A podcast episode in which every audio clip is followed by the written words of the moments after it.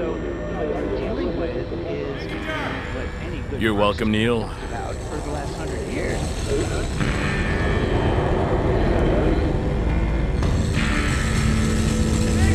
Linebacker, welcome Hill.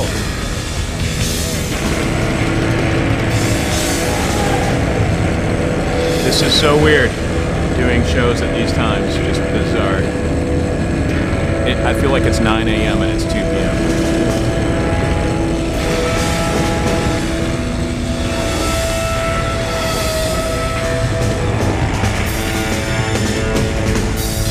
This is hell. Noam Chomsky called This Is Hell Sanity and Talk Radio so clearly, and sadly, Noam's gone insane. Not that there's any anything wrong with that at all in any way.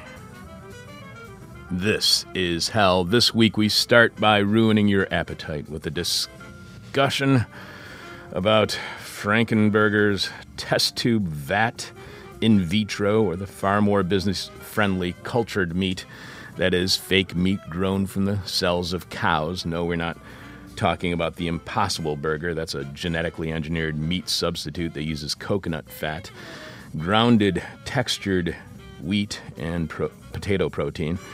And that is not cultured meat grown from an actual cow muscle.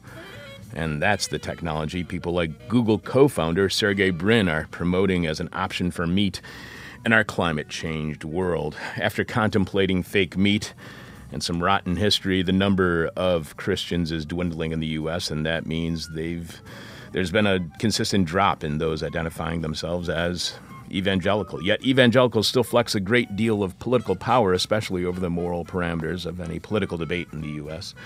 This week's second guest was raised evangelical, and he'll explain what evangelicalism's critics get wrong about evangelicals. And one thing their critics definitely get wrong is that evangelicals can be pandered to and converted to support the liberal opposition born again Christians view as evildoers working for the devil. So you can't pander to these guys, it's not going to do you any good. Following our scary conversation about creepy evangelicals and their scary politics, We'll share what's happening on this week's Patreon podcast exclusively for subscribers at patreon.com slash this is hell. And then we'll go back to El Paso, site of the August 3rd massacre of 22 people at a Walmart. But why El Paso? What it, it what is it about El Paso that would attract not only a mass murderer but the white supremacy the killer embraced? We'll try to figure out what it is about El Paso that makes it such a target of violent, even deadly hate. And all of that is happening in only the first two hours of this week's show. Later this week, we'll tackle the fight for changing water from a commodity to be sold for profit for the wealthy and into a safe public resource that all people have a right to access. We'll also give you the historical context that's needed in order to comprehend exactly what is taking place in the UAW GM strike. And of course, we'll wrap up this week's show with a moment of truth from Jeff Dorchin. Bringing you bong hitting journalism since 1996, this is Hell. I'm your bitter, blind, broke, gap toothed host, Chuck Mertz. Producing this week's show is Alex Jerry. Alex, what's new by you, sir?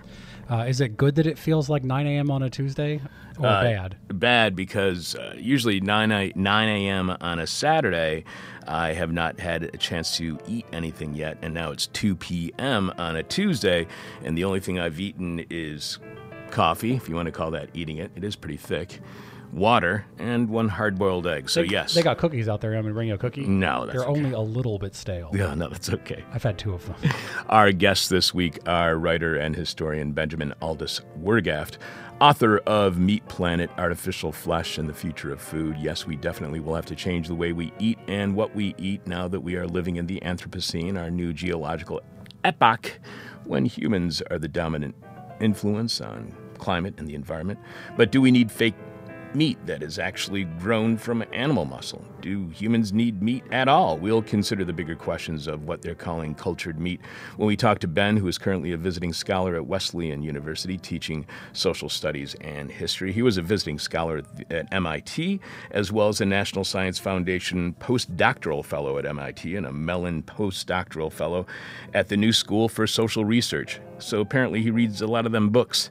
Next, we'll have the return of writer, teacher, and translator Adam Kotsko, who is back on This Is Hell to discuss his new N plus one magazine article, The Evangelical Mind. Adam was born and immediately born again into his evangelical family with parents who were on the leading edge of the most radical aspects of evangelicalism. Adam embraced evangelicalism, which was the downfall of Adam being an evangelical. If you are like me, evangelicalism is a mishmash of contradictions with followers who don't act very Christian, but apparently that's the whole point of evangelicalism. That is, those contradictions are what evangelicalism is all about. And it's definitely not about leading a life that emulates the life of Christ. Adam was on the show one year ago to talk about his then just published book, Neoliberalism's Demons. You can hear that interview from 2018 at our website, thisishell.com, and you should definitely listen to that talk because Adam's take on late capitalism is fascinating. After Adam, we'll have the return of another guest to This Is Hell. International journalist and researcher Andrew Kennis posted the alternate story How El Paso Became a Natural Target for a Brutal Act of White Supremacist Terror. It's not like this is the first time that El Paso has been targeted by those who are filled with white supremacist hatred, but for whatever reason, that never came up in the corporate media's reporting on the Walmart massacre. We'll find out why El Paso has been the site of so much hate when we hear from Andrew, who is a member of the prestigious national research body, the National Council of Science and Technology's National System of Researchers. As an invited scholar and research collaborator, Dr. Kennis affiliated a research stimulus grant awarded exclusively to his group with the National Autonomous University of Mexico. Uh, so we'll tell you how you can listen to that interview later on this week's show because right now it is currently available online. You know, I just skipped a sentence. Let me go back to that. Andrew was on our show back in March 2014 to discuss the Sinaloa drug cartel and their activities in Chicago, which brought scrutiny to DEA tactics in Mexico's drug war. Now, we'll tell you how you can listen to that interview later on this week's show because right now it is currently av- unavailable online. Spoiler alert, our interview with Andrew from 2014 is our classic archived interview we're sharing this week on Patreon with our subscribers there at patreon.com slash this is hell. And later this week, we'll talk to anthropologist Andrea Ballestero, who wrote the new book, A Future History of Water, on the fight to change water from being a for-profit commodity to a human right. And we also have an interview with activist and retired automaker Thomas Adams, who wrote the monthly review article, A Tale of Corruption by the United Auto Workers and the Big Three American Automakers. We were supposed to have Thomas on a couple of weeks ago, but we had some technical difficulties, so we want to thank Thomas for rescheduling with us. All that plus a moment of truth from Jeff Dorchin, which we'll tell you more about later on this week's show. So, to sum up, fake meat, and do we need it? What we get wrong about evangelicals and what that means for the left. Why does El Paso experience so much hate and violence? And then later this week, water as human right for all instead of a profit making machine for the rich. The history of UAW corruption that is leading to the UAW strike against GM and some truth from Jeffy. And I find similarities between Greta Thunberg and. Okay, I'll give you a couple seconds to guess who I find her similar to. I will find what Greta has in common with, hope you are sitting down, what Greta has in common with the Donald, President Donald Trump. Brave enough to be alive, dumb enough to be goofy, stupid enough to think that we could be a regular part of your weekly hangover. This is Hell, and Alex has this week's hangover cure. This week's hangover. yes, sir.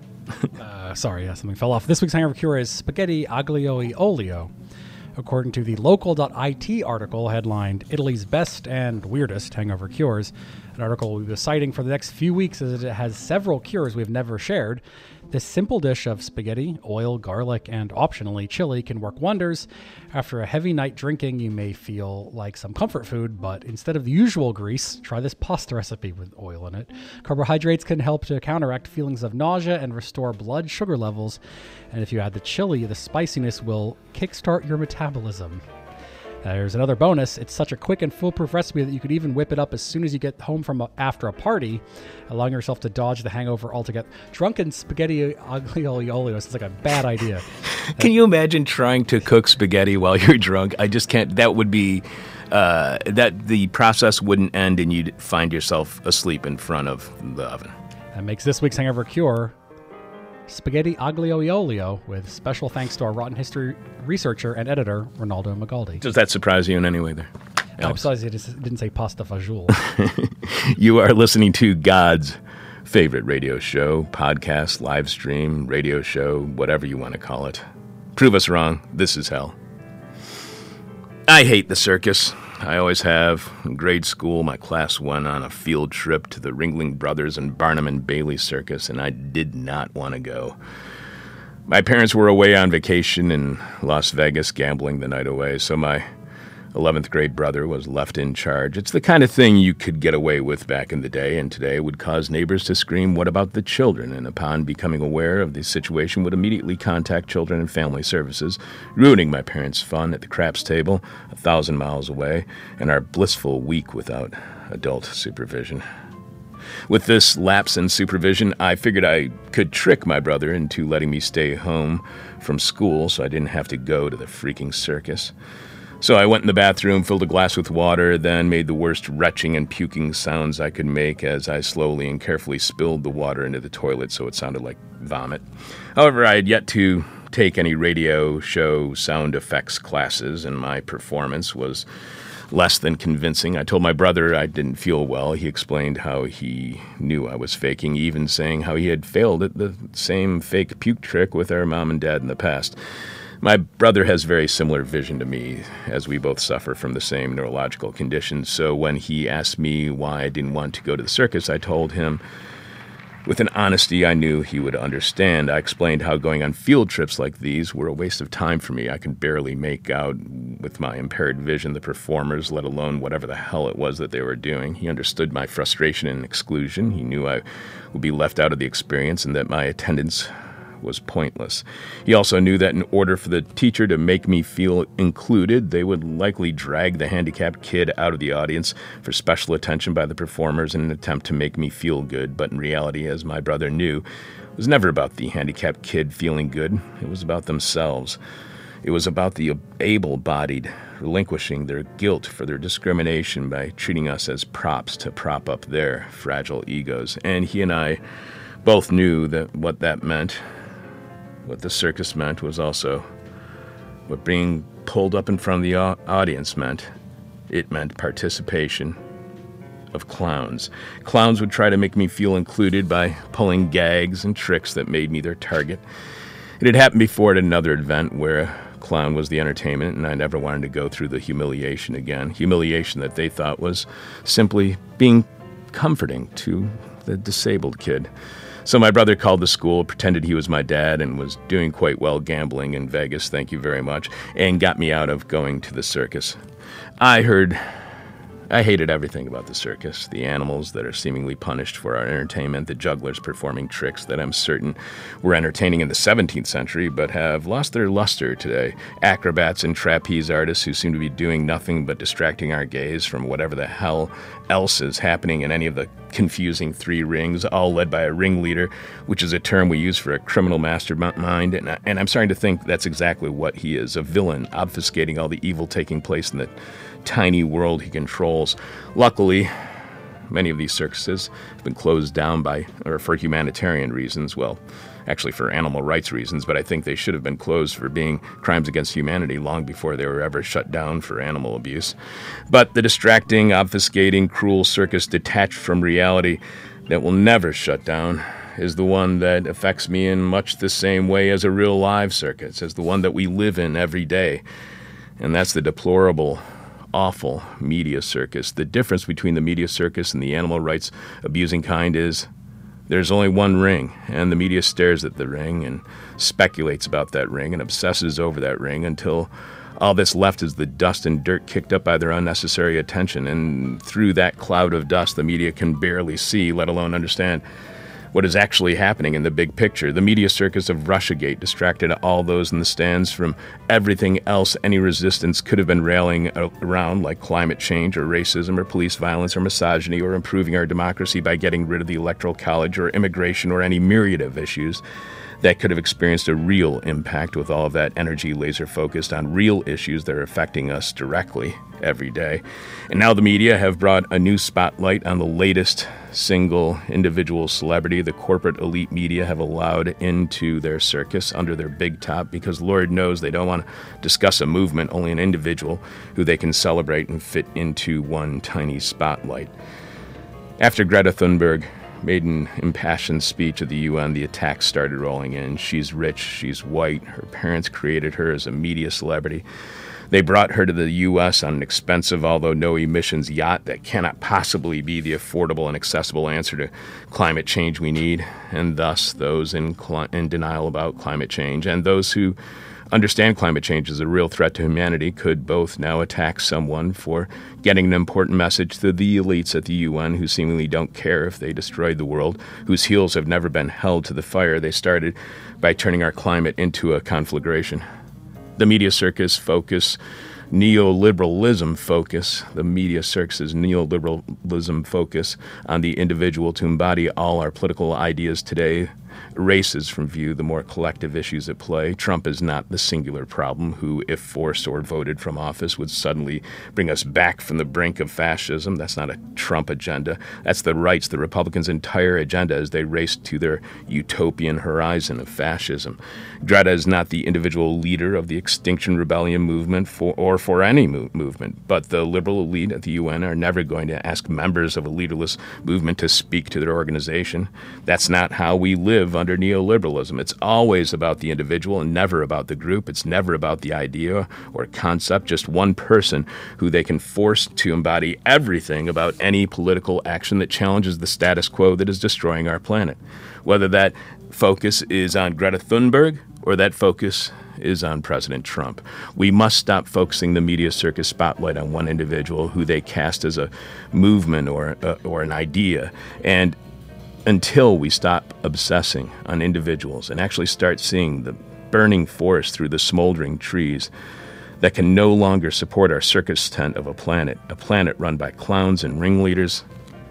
This is hell. I'm your bitter, blind, broke, gap tooth radio show host, Chuck Mertz. Producing this week's show, Alex Jerry. Coming up, we're talking fake meat grown from animal muscle, the truth about evangelicals and why liberal pandering to them is pointless, the reasons why El Paso has played an unwilling host to so much hate, including the deadly massacre at Walmart in August, and later this week, water as a right versus being a commodity, the historical context behind the UAW GM strike, and a moment of truth. We'll have a question from hell later this week, so stay tuned in for that and to find out what we'll be giving to the listener who has the best answer to this week's question manufacturing descent since 1996. This is hell. Fake meat grown from animal muscle is supposed to be the solution to all our food problems now that we are living with the challenges of climate change. But is it? Do we really need frankenmeat? Here to guide us through the wacky world of in vitro meat, writer and historian Benjamin Aldous Wurgaft is author of Meat Planet Artificial Flesh and the Future of Food. Welcome to This Is Hell, Ben. Thank you so much. Uh, thank you for having me here, Chuck. It's a pleasure. Um, and uh, I, hope you can you can hear me okay in Hellland. Yes, I can hear you fine in Hell. It's a little bit hot, but I can hear you fine. Ben is currently a visiting scholar at Wesleyan University, teaching social studies and history. He was a visiting scholar at the Massachusetts Institute of Technology, as well as a National Science Foundation postdoctoral fellow at MIT and a Mellon postdoctoral fellow at the New School for Social Research. In other words, Ben's smart. Ben, you can follow Ben on Twitter at Ben Wurgaft. That's W U R G A F T and you can find out more about Ben at his website, benwurgaft.org. You write of the new cultured meat hamburger that you were reporting on back in 2013. Quote, journalists have described the hamburger in question as a Frankenburger, test tube burger, or piece of vat meat. It was produced not by killing and butchering a cow, but through the expensive and laborious use of a well-established laboratory technique known as tissue or cell culture, first accomplished by the American embryologist Ross Harrison in 1907. After decades of use in scientific and medical research, tissue culture has only recently been used to produce what is sometimes called, with technical accuracy but zero gastronomic zest, in vitro meat. One of the many promises attached to this new meat is that it could offer an alternative to industrial animal agriculture, perhaps completely replacing its environmentally damaging and cruel practices with Pacific ones. To what extent do you think Frankenburgers are a market supply response to consumer demand motivated by climate change? Is this drive for Frankenburgers caused by global warming, or are there other factors that may be driving customers toward vat meat?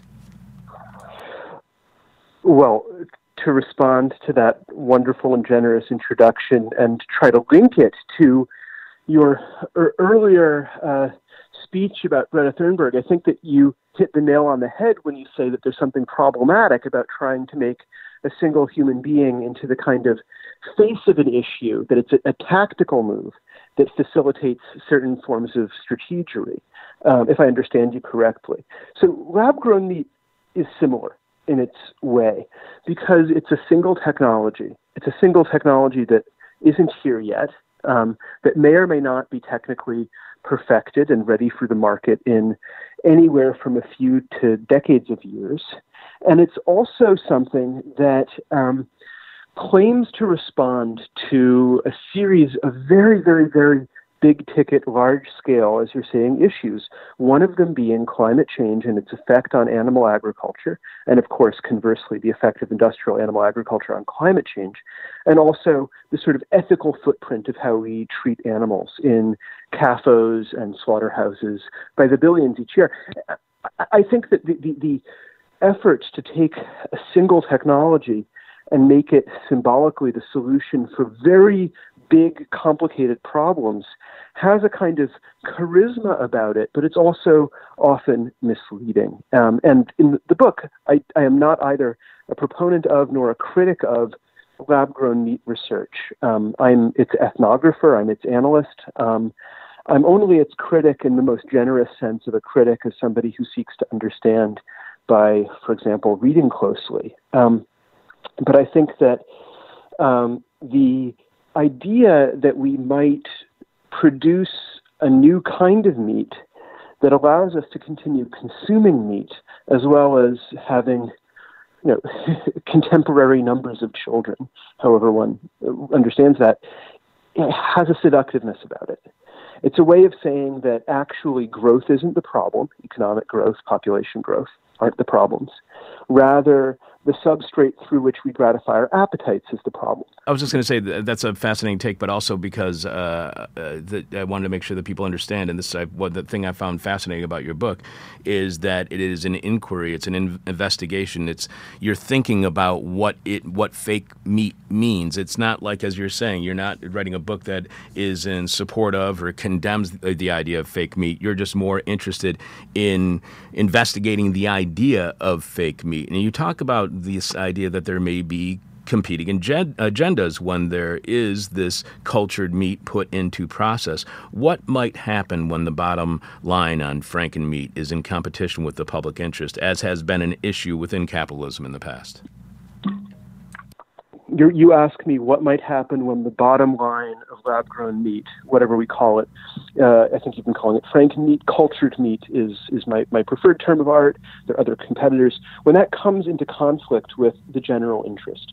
Um, well, one glib response is to say, nothing that doesn't already happen when the interests of various corporations conflict with the interest of the general public. But uh, what, whether those be automobile companies, oil companies, cigarette companies, uh, whatnot. We're seeing interesting tests of this principle around guns these days, um, uh, and we've seen it around cigarettes in the past. Um, but uh, one of the things I explore in my book is uh, the ways in which different interested actors, be they investors, be they entrepreneurs, be they scientists, think about really big picture systems and competing, competing interests within them. And usually what they do is create sort of scenarios. Well, when this hits, X will happen. and these are exercises of what we could call casual futurism. Um, they're, they're ways of trying to anticipate fantasized scenarios that no one can really establish ground truth about. Um, and they, as such, rather than being interesting because they might be accurate or not, these fantasies tell you a lot about the people who have them. So if somebody says, when lab grown meat reaches cost parity with McDonald's hamburger, um, it will start to wipe out industrial animal agriculture uh, and believes that the two things can't exist simultaneously, um, that is more an interesting statement about what they're trying to do in their lives than it is an interesting statement about what's actually going to happen in the future. Um, you know, it, as is so often the case, um, science fiction is useful as a mirror on contemporary reality rather than as a set of guiding predictions about what's to come. Um, and now, I, I, I, know that I'm sidestepping the gut of your question. The question is, uh, I think, if I understand you correctly, about potential conflicts between corporate interest and public interest. Yeah? That is correct. That is correct, sir. Yeah. So, uh, what I would say is that many of the people who are heavily, literally and figuratively, morally invested in a future of lab grown meat believe that um, the future of progress is something that we can get through a combination of technology and consumer behavior in a free market. Um, they have, for various reasons, given up on using politics or different kinds of social organizing and activism to change things. Uh, many of them are, in a certain way, refugees from animal protection activism. Um, and are guided by principles that I think are often very honorable, but they have decided that because activism is ineffective or too slow, that they want to uh, invest their hopes in, again, technology in the market. Um, and that means that many of the the I mean, the way they might interpret public interest is different from the way somebody with a, a more sort of uh, democratic accounting of change might might think of public interest. Uh, they're not thinking of a world in which there are a series of public debates and even votes regarding how one might try to um, regulate lab grown meat or whether or not people want it. They think that, um, in the words of one of them, um, unethical options should simply be removed from the reach of consumers. Do you think so? To what extent then does in vitro meat, cultured meat, whatever you want to call this uh, meat that it's grown from cow muscle, to what extent uh, does this technology erase any political agency when it comes to confronting our challenges with the environment and with the food that we eat and the process that we go through in uh, producing that food? Okay. So, if I understand the question again, it is um, to what extent is lab grown meat an apolitical and possibly even anti political approach to a set of problems that we might agree are intrinsically political? Exactly. So, yeah, okay. Yeah. Uh, well, I don't want to sound hard on these people. and uh, this way of framing the question feels to me um, if you don't mind my saying, slightly unfair to some of the people I write about in my book, because um, they're often not people of ill will in any sense, um, but they are people who tend to view these what they would maybe call major global challenges and sort of logic of, a, of a, the vocabulary of a TED conference as things that are technical rather than political. So a lot of the work that I do in Meat Planet is to try to reinfuse the political character uh, back into uh, food, climate, meat itself, um, the question of how technologies emerge, so that uh, the community of people who are trying to make lab grown meat a reality can have what I think are sharper conversations about what's at stake here. Uh, pun absolutely always intended. You write that cultured meat may someday be food, but right now it is part of what investors in Silicon Valley often call the food space, an area of enterprise and investment that links food production and supply, environmental sustainability, human health, and the welfare of non human animals. The food space is one in which venture capitalists have been very visibly active in recent years. More than possibly even consumer demand, does financialization incentivize the production of cultured meat? Of course it does. Of course it does. So one of the things that that um, I'm sure you already pick up on, and that uh, perhaps those who've been following the conversation about lab-grown meat have already noticed, is that it tends to be a conversation between elites, and it tends to be a conversation held at places like technology conferences, which many people don't have access to, but where people empowered elites like, of course, myself, I'm, I'm not I'm not alien to that world, um, get to have conversations about what they think the public interest is and about what they think consumers should have. So, in that sense, the, the sort of imaginary space, to use that metaphor again, in which lab grown meat has been thought up, is one uh, in which there are only certain points of access and that many people would never get to see. And it's also one in which people with access to large amounts of investment capital um, get to talk to people whose ideas seem to offer traction on major problems, but a form of traction, um, in keeping with the general tenor of this conversation, that doesn't have a lot to do with challenging the way business is normally done. So you also point out that uh, the word space has narrower and more specific historical connotations, conveying, conveying not mere dimensionality, but also an in, uh, intimation of the frontier. And you you talk about this word space and you talk about this word emerging, and I, we'll get to that later. But I just found those discussions really fascinating. You write that frontiers are places different po- human populations have gone over the centuries in order to extract resources. Some have argued that without frontiers, capitalism itself could not function. For capitalists need fresh natural resources and new opportunities for the profitable investment of capital.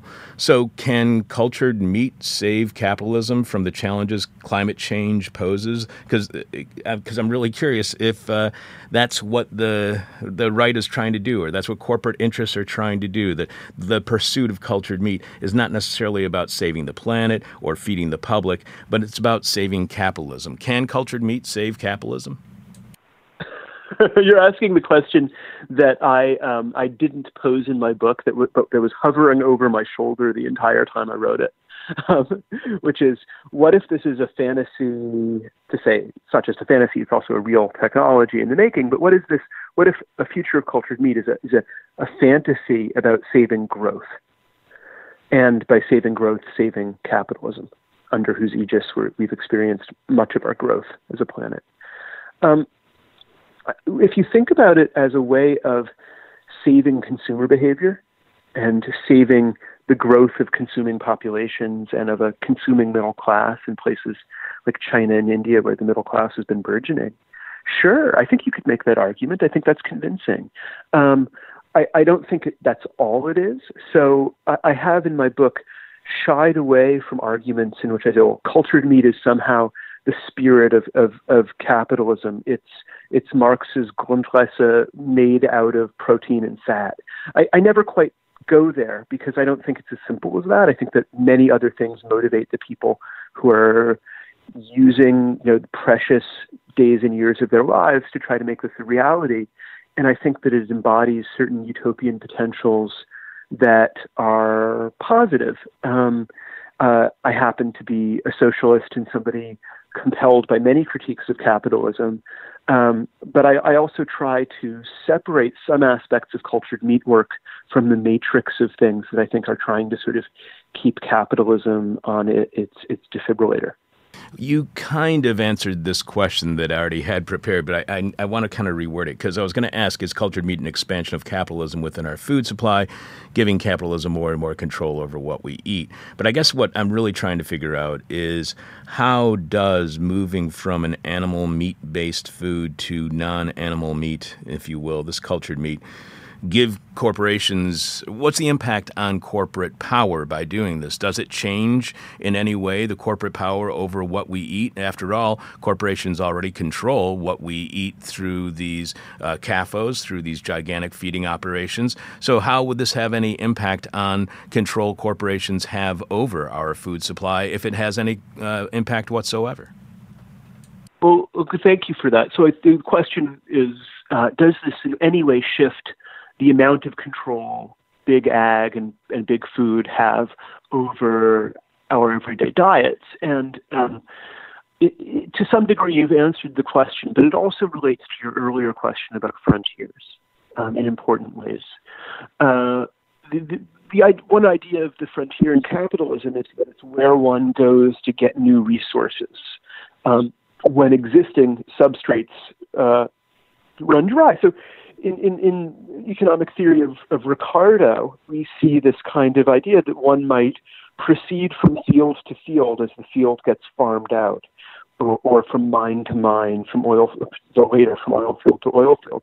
And you, you have this image of people uh, trying to move from technology to technology eventually, as old technologies, in a sense, run out. Um, the food industry, the meat industry, for many years has been on the technical substrate of, of antibiotics, of subtherapeutic dosages of antibiotics used to increase the rate at which animals bulk up uh, as they age towards adulthood.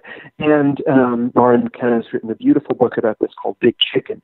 Um, in recent years, it seems like many companies like Perdue have started to back off the use of uh, antibiotics uh, to achieve these kinds of great weight gains, to achieve um, uh, earlier slaughters, allowing them to produce more meat. Uh, but they haven't done this because of the complaints about antibiotics, to the best of my knowledge. They seem to have done this because the efficacy of antibiotics to of, of increased dosages of antibiotics to increase weight gain towards slaughter faster has ebbed. So um, one doesn't always know exactly what reasoning is guiding a particular corporate practice. But this is that's that's uh, in a way an aside. The the main question is about uh, control, and the answer is you might have different companies controlling um, the meat that we eat. You might have a different um, uh, a different office within uh, Perdue. You might have ty- you know a different division of Tyson guiding things, but uh, and you might have an entirely different set of companies, uh, the many companies at the startup scale trying to make lab grown meat right now. I don't see this as an important uh, shift in who controls meat production. Um, what's really critical is meat is the regulation thereof. And at the moment, the FDA and USDA have a kind of a jo- agreement to regulate emerging lab grown meat jointly. Um, it's another good pun, jointly. Um, but we don't yet know exactly what that process is going to look like. And um, it, it, raises a lot of questions. Uh, we've recently had a story about um, the pork industry being able to, to effectively inspect itself, um, which is the kind of troubling thing that we always need to be on the lookout for. And I think that if the startups that want to produce lab grown meat want to do things right, not that I am, of course, an arbiter of what's to be done right. Um, they should start to work towards maximum transparency with the public. They should invite journalists and investigators into their labs if they possibly can. They should, um, and this is this is the thing that is most centrally problematic about the startup venture capital backed model for the purposes of creating a new food technology consumers trust because it involves a lot of black boxing. It involves a lot of creating intellectual property, which um, you don't share, but the sharing of which might go a long way towards establishing trust with consumers and maybe secondarily with researchers and writers like myself. And I was thinking when I was reading your book, is this the further commodification of food? But food has been completely commodified already. So does this have any impact on the commodification of food? Well, I mean, it represents a new chapter in it. But I don't think it's all. I don't think it's radically different. I mean, uh, meat is something that has been uh, turned into not only a commodity, but in some senses a fetish for many, many generations. Um, I, I, think that lab-grown meat, if it if it turned out to be successful, would be an interesting new chapter in the effort to make meat ever more available. So it would be potentially a new story, even though at the moment it's ferociously expensive to produce. If it were produced at scale, it would be a new chapter specifically in the sub-story of, of, of cheap meat, um, uh, of meat that's produced in mass quantities and that is very available. That is to say that um, denizens of the first world like myself, um, if we didn't give a whit about our health, could eat it at every meal because its cost has come down so much. Um, and uh, in the book, I try to talk a little bit about different historical visions of how meat has been. And uh, I try to say that lab grown meat seems to come out of a very contemporary late 20th, early 21st century vision of meat as something that's bountiful rather than something that's valuable and scarce. And some of the other kinds of actors around meat that I talk about in the book are people, they're often neo agrarians, um, uh, hippie, hippie farmers who are fans of hippie farming. They would like to see meat be consumed, but to be rare and expensive.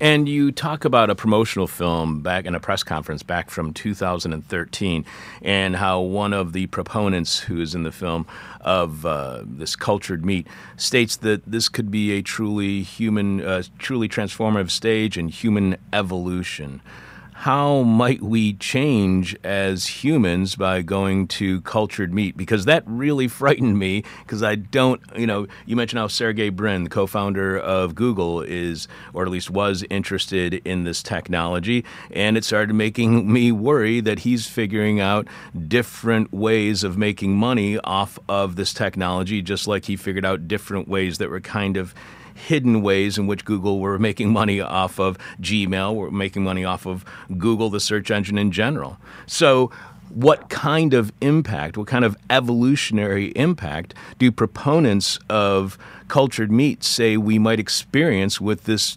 transformation to artificial meat? Right. So I don't think you need to worry about um, digestible transponders collecting your search data as you eat a lab-grown burger. I was fearing. I was fearing like smart food. Like all of a sudden they decided, hey, you know what? We figured out how your brain can be functioning better by just adding this to our meat. Well, yeah, it's like the smart waters and the smart this and the smart that. Well, so there are fantasies about making lab grown meat into a sort of a functional food. And one of the early um, fan groups, if you will, lab grown meat doesn't have consumers, but it does have fan groups uh, at the moment. One of the early ones back in like 2012, 2013 were bodybuilders who had the idea that they might be able to get meat that was engineered so that its amino acids were perfect for their particular bodies. Um, now, I should say that most lab grown meat is not genetically modified. It's not a genetically modified food, even though it's made through a kind of radical intervention in biotechnology through tissue culture.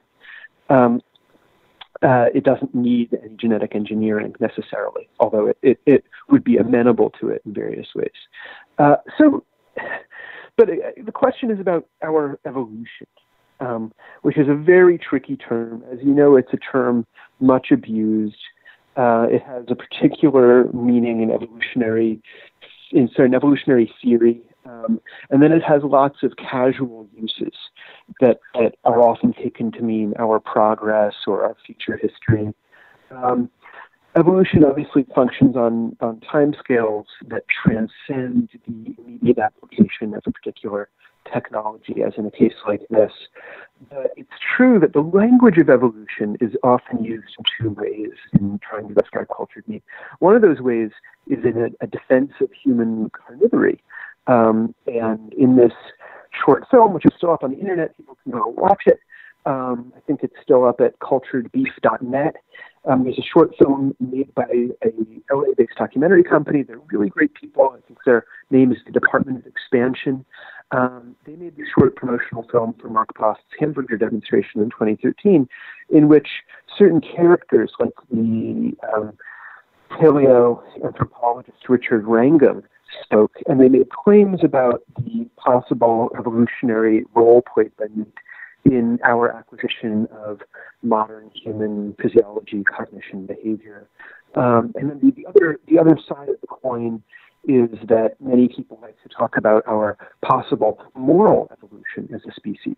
And many advocates of lab grown meats think that there is such a thing as identifiable moral progress. They believe that, and they believe that they can know what it is. They believe that it involves uh, expanding the moral circle in which we contemplate good action and uh, imagine in, in, capital letters the, the good in philosophical terms. We, in the expansion of the moral circle, we would we would encompass non-human animals in the circle, and um, that, they think that this is part of our sort of moral evolution. Um, I'm not uh, necessarily uh, anti this view per se, merely uh, somebody who would observe that um, these are contestable things. They're not they're not obvious and clear. And projections of future technologies often involve a scenario building in which we imagine that we really know the trajectory of development of, say, a given technology or a given social trend, or that we can create technologies that then create social trends. That's one of the great fantasies of traction that Silicon Valley has found itself with over the last 10 years and earlier. Is cultured meat in any way an attempt by industrial food producers to continue to have an industrial meat, industrialized meat making process? Is cultured meat an attempt at saving the meat industry as electric cars are about saving the personal transport industry? Well, it's a fascinating question, but I think that the answer is is simple, and that the original impetus from this doesn't come from big meat. It may be that the adoption of this technology by big meat has behind it certain executives' fears about um, what to do as water and land um, dry up uh, or are engulfed in the case of land. Um, but uh, I don't think that we can establish a kind of a neat causal relationship in which this is meat trying to save itself.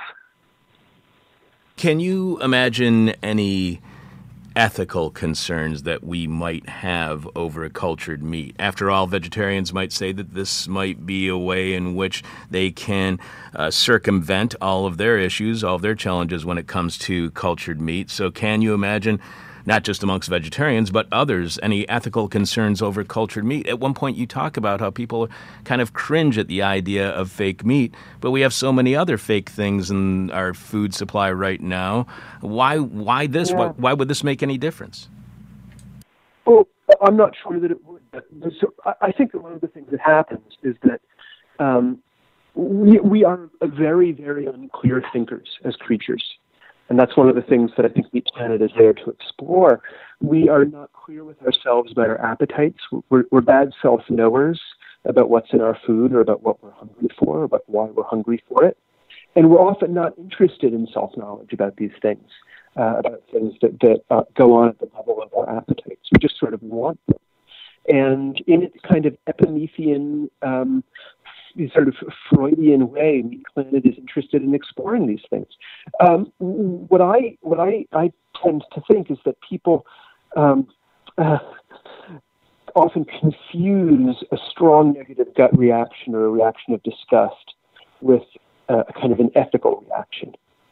And there's a kind of a craft to getting people to think about the relationship between disgust and moral response and to, to try to slowly disentangle them, see if they're the same, see if disgust really is about a moral response, or, or, or maybe it isn't. Um, they're advocates of thinking that there's a sort of a wisdom of repugnance, like Leon Kass. Um, and I tend to think that um, they are allowing um, there's something rather unanthropological about that view. It's like saying, rather than ask why something is disgusting, we're going to just assume that there's a wisdom in the disgust reaction. But uh, I, I, think certainly that uh, consumers have gotten used to various things that they used to find disgusting. The, the troubling presence of sushi in many saran wrapped containers in many supermarket shelves in, in North America is testimony to this. Raw fish was for many in the early 80s kind of gross, and now it's kind of not gross. Um, and I, I, I, I think that food illustrates something very curious about us as creatures, which is that we have an odd sense of temporality. We tend to naturalize and eternalize things we're familiar with and kind of stretch them out in time so that they've always been there. When you think about pizza, um, which is, you know, a, a a phenomenon. The contemporary pizza with a tomato sauce on it must necessarily be a, a, a, a, phenomenon of the modern world after the Columbian exchange that brought tomatoes to the old world. Um, and yet, we treat it as if it's always been there and always will. So, so food seems kind of timeless to us, and yet it, it's intimately marked by time. Ben, we're going to uh, try to reestablish on the phone line. It just started breaking up a little bit. We're going to reestablish. I've got a couple more questions for you, and we'll get right back to you. We, you are listening to This Is Hell, and we are speaking with writer and historian Benjamin Aldiss Wurgaft. He is author of Meat Planet Artificial Flesh and the Future of Food. Ben is currently a visiting scholar at Wesleyan University teaching social studies and history. He was a visiting scholar at the Massachusetts Institute of Technology as well as a National Science Foundation postdoctoral fellow at MIT and a Mellon postdoctoral fellow at the New School for Social Research. You can follow Ben on Twitter at Ben Wurgaft. That's W U R G A F T. And you can find out more about Ben at his website. Again, benwurgaft.com. So, do you have any sense, do we have any real sense of how much better? Cultured meat production would be for the environment compared to eating real meat, or how much better it would be for uh, you know, our own human health, our own well being. Do we have any idea of what the impact would be yet of cultured meat? We have ideas about it, but we don't have fact. And um, that's something that we can't have yet simply because it hasn't emerged. I want to frame this in terms that are as kind to cultured meat as possible. Um, there's a lot of, of effort to kind of judge whether or not this would be good ahead of time. Uh, and uh, often it's framed in certain ways that would lead us to just reject it off the top uh, uh, uh of the bill. So if somebody told you this hamburger cost $300,000 to make, you would say, that's ridiculous, that'll never work. And of course, that's true, but the, there's a huge difference between something that's made as a kind of a test um, and entailed a huge amount of investment in laboratory equipment and personnel, and something that benefits from economies of scale and a huge amount of difference between a huge supercomputer like ENIAC and a smartphone. Um, uh, that's you know 60 years later. Um, so uh, there are many ways in which early projections about lab grown meat, whether they end up being positive or negative for the prospect of lab grown meat, have to be taken with a major grain of kosher salt. And the uh, way I like to think about it is that um, while we do have a series of um, life cycle assessments of lab grown meat, um, some of them favorable, some of them not, um, we should understand that they're all hypothetical. Um, I, I, would like to see lots more work done that takes into account what the um, raw materials, say sugar to feed yeast, etc., would, would be like. Um, so the viability of lab-grown meat from the standpoint of producing the parts that go into it. I was recently giving a talk at a conference, and a woman in the audience said, But the Impossible Burger and Beyond Meat already circumvent industrial agriculture. And shouldn't we just eat that? And I said, No, no, no, no, no. I mean, whatever you make, it requires ingredients, and those ingredients themselves have to be grown. And almost inevitably, that's done industrially. So, um, the the fantasy of getting off of industrial ag is one that that that often circulates, and I I often point people towards um, the food historian Rachel Laudan, who's written really really terrific things about what's good and bad, but also really what what's good about industrial food production. Um, and, and a sort of an appreciation of this way of producing and consuming food, which has enabled so many of us to live on this planet. I'm not quite as sanguine about it, I think, as, as Rachel is, uh, in part because uh, I'm sort of an anti growth guy. But uh, I, I think she's articulated that position better than, than anybody else. Just a couple more questions for you. You write the preferences for solving problems using technology is very often a political preference, even when it appears to ignore politics. What do you see then? What is revealed to you as the politics behind cultured meat? Is cultured meat a reflection of some leftist or right wing or centrist or something outside of that spectrum politics? What kind of politics does it reveal to you? Okay. Well, the way it would reveal politics to me is through interviews, is through work with human subjects whom I encounter in, in my field work and who tell me their stories and entrust me with their stories. Some of them are believers in the free market. Some of them call themselves capitalists. Some of them identify with a kind of Promethean version of capitalism. Others identify with a kind of Promethean version of, of socialism. this is sort, sort of like the, the socialism of Engels' critique of Malthus, uh, in which you, you, you imagine that you really can uh, harness the power of production to outstrip dem- the, the, increases in demand population. Uh, I, I myself um, uh, generally think that uh, all of this seems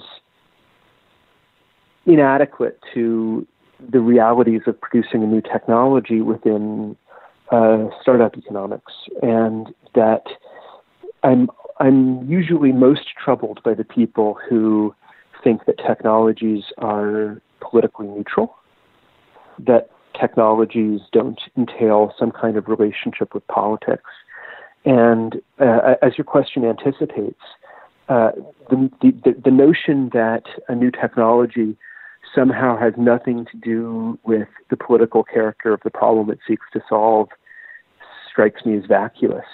Um, much as uh, ideas about self driving cars intersect with a wide variety of planning, regulatory agencies, um, government bodies, not to mention uh, industries. Just so lab grown meat intersects with a wide variety of things. And the question of food is not just a question of government regulation, like the regulation of the safety of a product, but also the question of the morality of food supply, which is a conversation that's hard to have in a country like the United States, where we allow large areas to remain food deserts. Uh, if we embrace the idea that uh, sufficiency of diet, uh, that social question, is also a political one, and embrace the idea that people we could maybe talk about people's rights to uh, a, a, a, sustaining diet, then we might ask very different questions about meat and how we get it. One last question for you, Ben. We've been speaking with writer and historian Benjamin Aldous Wurgaft, author of Meat Planet Artificial Flesh and the Future of Food. You can follow Ben on Twitter at Ben Wurgaft, and you can find out more about Ben at his website, benwurgaft.org. One last question for you, Ben, and it's what we call the question from hell, the question we hate to ask, you might hate to answer, or our audience is going to hate your response. And I had a really great question from hell lined up for you until last night when I'm watching the national news, and then I pick up the New York Times this morning, and there's the headline Is red meat bad for you? New research says you can't prove it. So, Ben, is the whole point of uh, cultured meat completely moot now that we know, hey, red meat's not even bad for us? Well, uh, if it were moot, we're missing a great pun because it might be moo to But Jesus, no. your puns are driving me crazy. you know, so, so, in fact, so I'm trying to get myself banned from the airwaves here. But the, the, so the the, the the the article was misleading, I thought, because they're actually, if you read it, it, it shows you that, and we're talking for the audience, we're talking about this New York Times article that uh, goes through recent research into, I suppose, the epidemiology of um, heart disease among red meat eaters. And one of the things that it looks at is the um, question between researchers of how to read different kinds of studies And one reading of the new studies is simply that um, they don't actually show you that eating meat is bad for you. They just show you that it isn't worse than we thought. that that it, it, that we already know about the the, the risks that it, it that increases. Uh, I I I don't think that that story should be the one that we read the story of cultured meat through. Although some advocates of lab grown meat think it would be better for us in all kinds of ways, it isn't about personal health. This is this is a story about large scale systemic issues uh, about the environment and about how we treat non human animals. And um, the reasons to not eat cheap meat, to not eat industrially produced animal flesh, uh, in vivo animal flesh, uh, have to do with the way it's uh, wrecking the planet, and if you're an advocate for animals, uh, sort of wrecking us and them morally. Um, so I, I think that, that we should avoid grilling that particular red herring. ben, you are not going to get banned. Don't worry. We'll have you back on when your book comes out in paperback with additional information. I'm going to keep watching for your writing online as well. We have been speaking with writer and historian Benjamin Aldous Wurgaft, author of Meat Planet, Artificial Flesh and the Future of Food. Follow him on Twitter at Ben. Find out more about Ben and his website, benwurgaft.org. Thank you so much for being on our show this week. Like I said, this book is really fascinating. I love reading about topics that we never have discussed on the show before. That's what this is because I get to learn. So thank you so much for helping me learn about fake meat. Thank you so much, Chuck. This is an absolute honor and a pleasure. You ask such great questions, and um, this has been so gratifying. Uh, uh, thank you so much. That's very kind of you. Thank you. Live from land stolen from the natives, this is hell. To its critics, evangelicalism doesn't make any sense. How can you be pro life but support killing people through the death penalty and backing war. Why, if evangelicals refer to themselves as Christian, do they not act in a charitable Christian way with love for all their fellow humans occupying this planet, we'll find out what we get wrong about evangelicals, and with that knowledge, what we should think about evangelicalism politically when we have the return of writer, teacher, and translator Adam Kotsko, who will be on to discuss his new N plus one magazine article, The Evangelical Mind.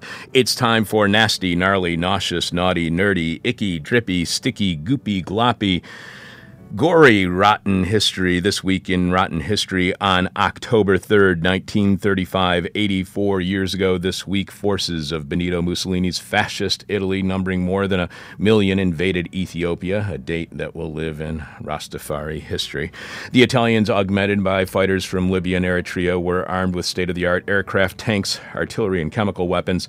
Ethiopia's emperor haile selassie meanwhile, was stuck with a defense force of some half million poorly trained soldiers, some with adequate vehicles and weapons, while others had only bows, spears, and swords. The Ethiopians were quickly routed, and Mussolini returned to Rome, where he strutted before ecstatic crowds, loudly declaring a new Roman Empire and East Africa. But the Italian occupation of Ethiopia would fall apart within a few years after Mussolini joined forces with Nazi Germany and promptly led his own country into military disaster. See? I told you joining sides with Nazis is a really bad idea. Ethiopia would regain its independence in 1947 and would cite a death toll of more than 700,000 people from the Italian occupation. This had to really suck for Rastafari globally, as their religion believes in a single God, Jah, and that Jah took human form in the form of Jesus Christ. But for many Rasta, they have already experienced the second coming of Christ in the form of Haile Selassie, who ruled Ethiopia from 1930 through 1974.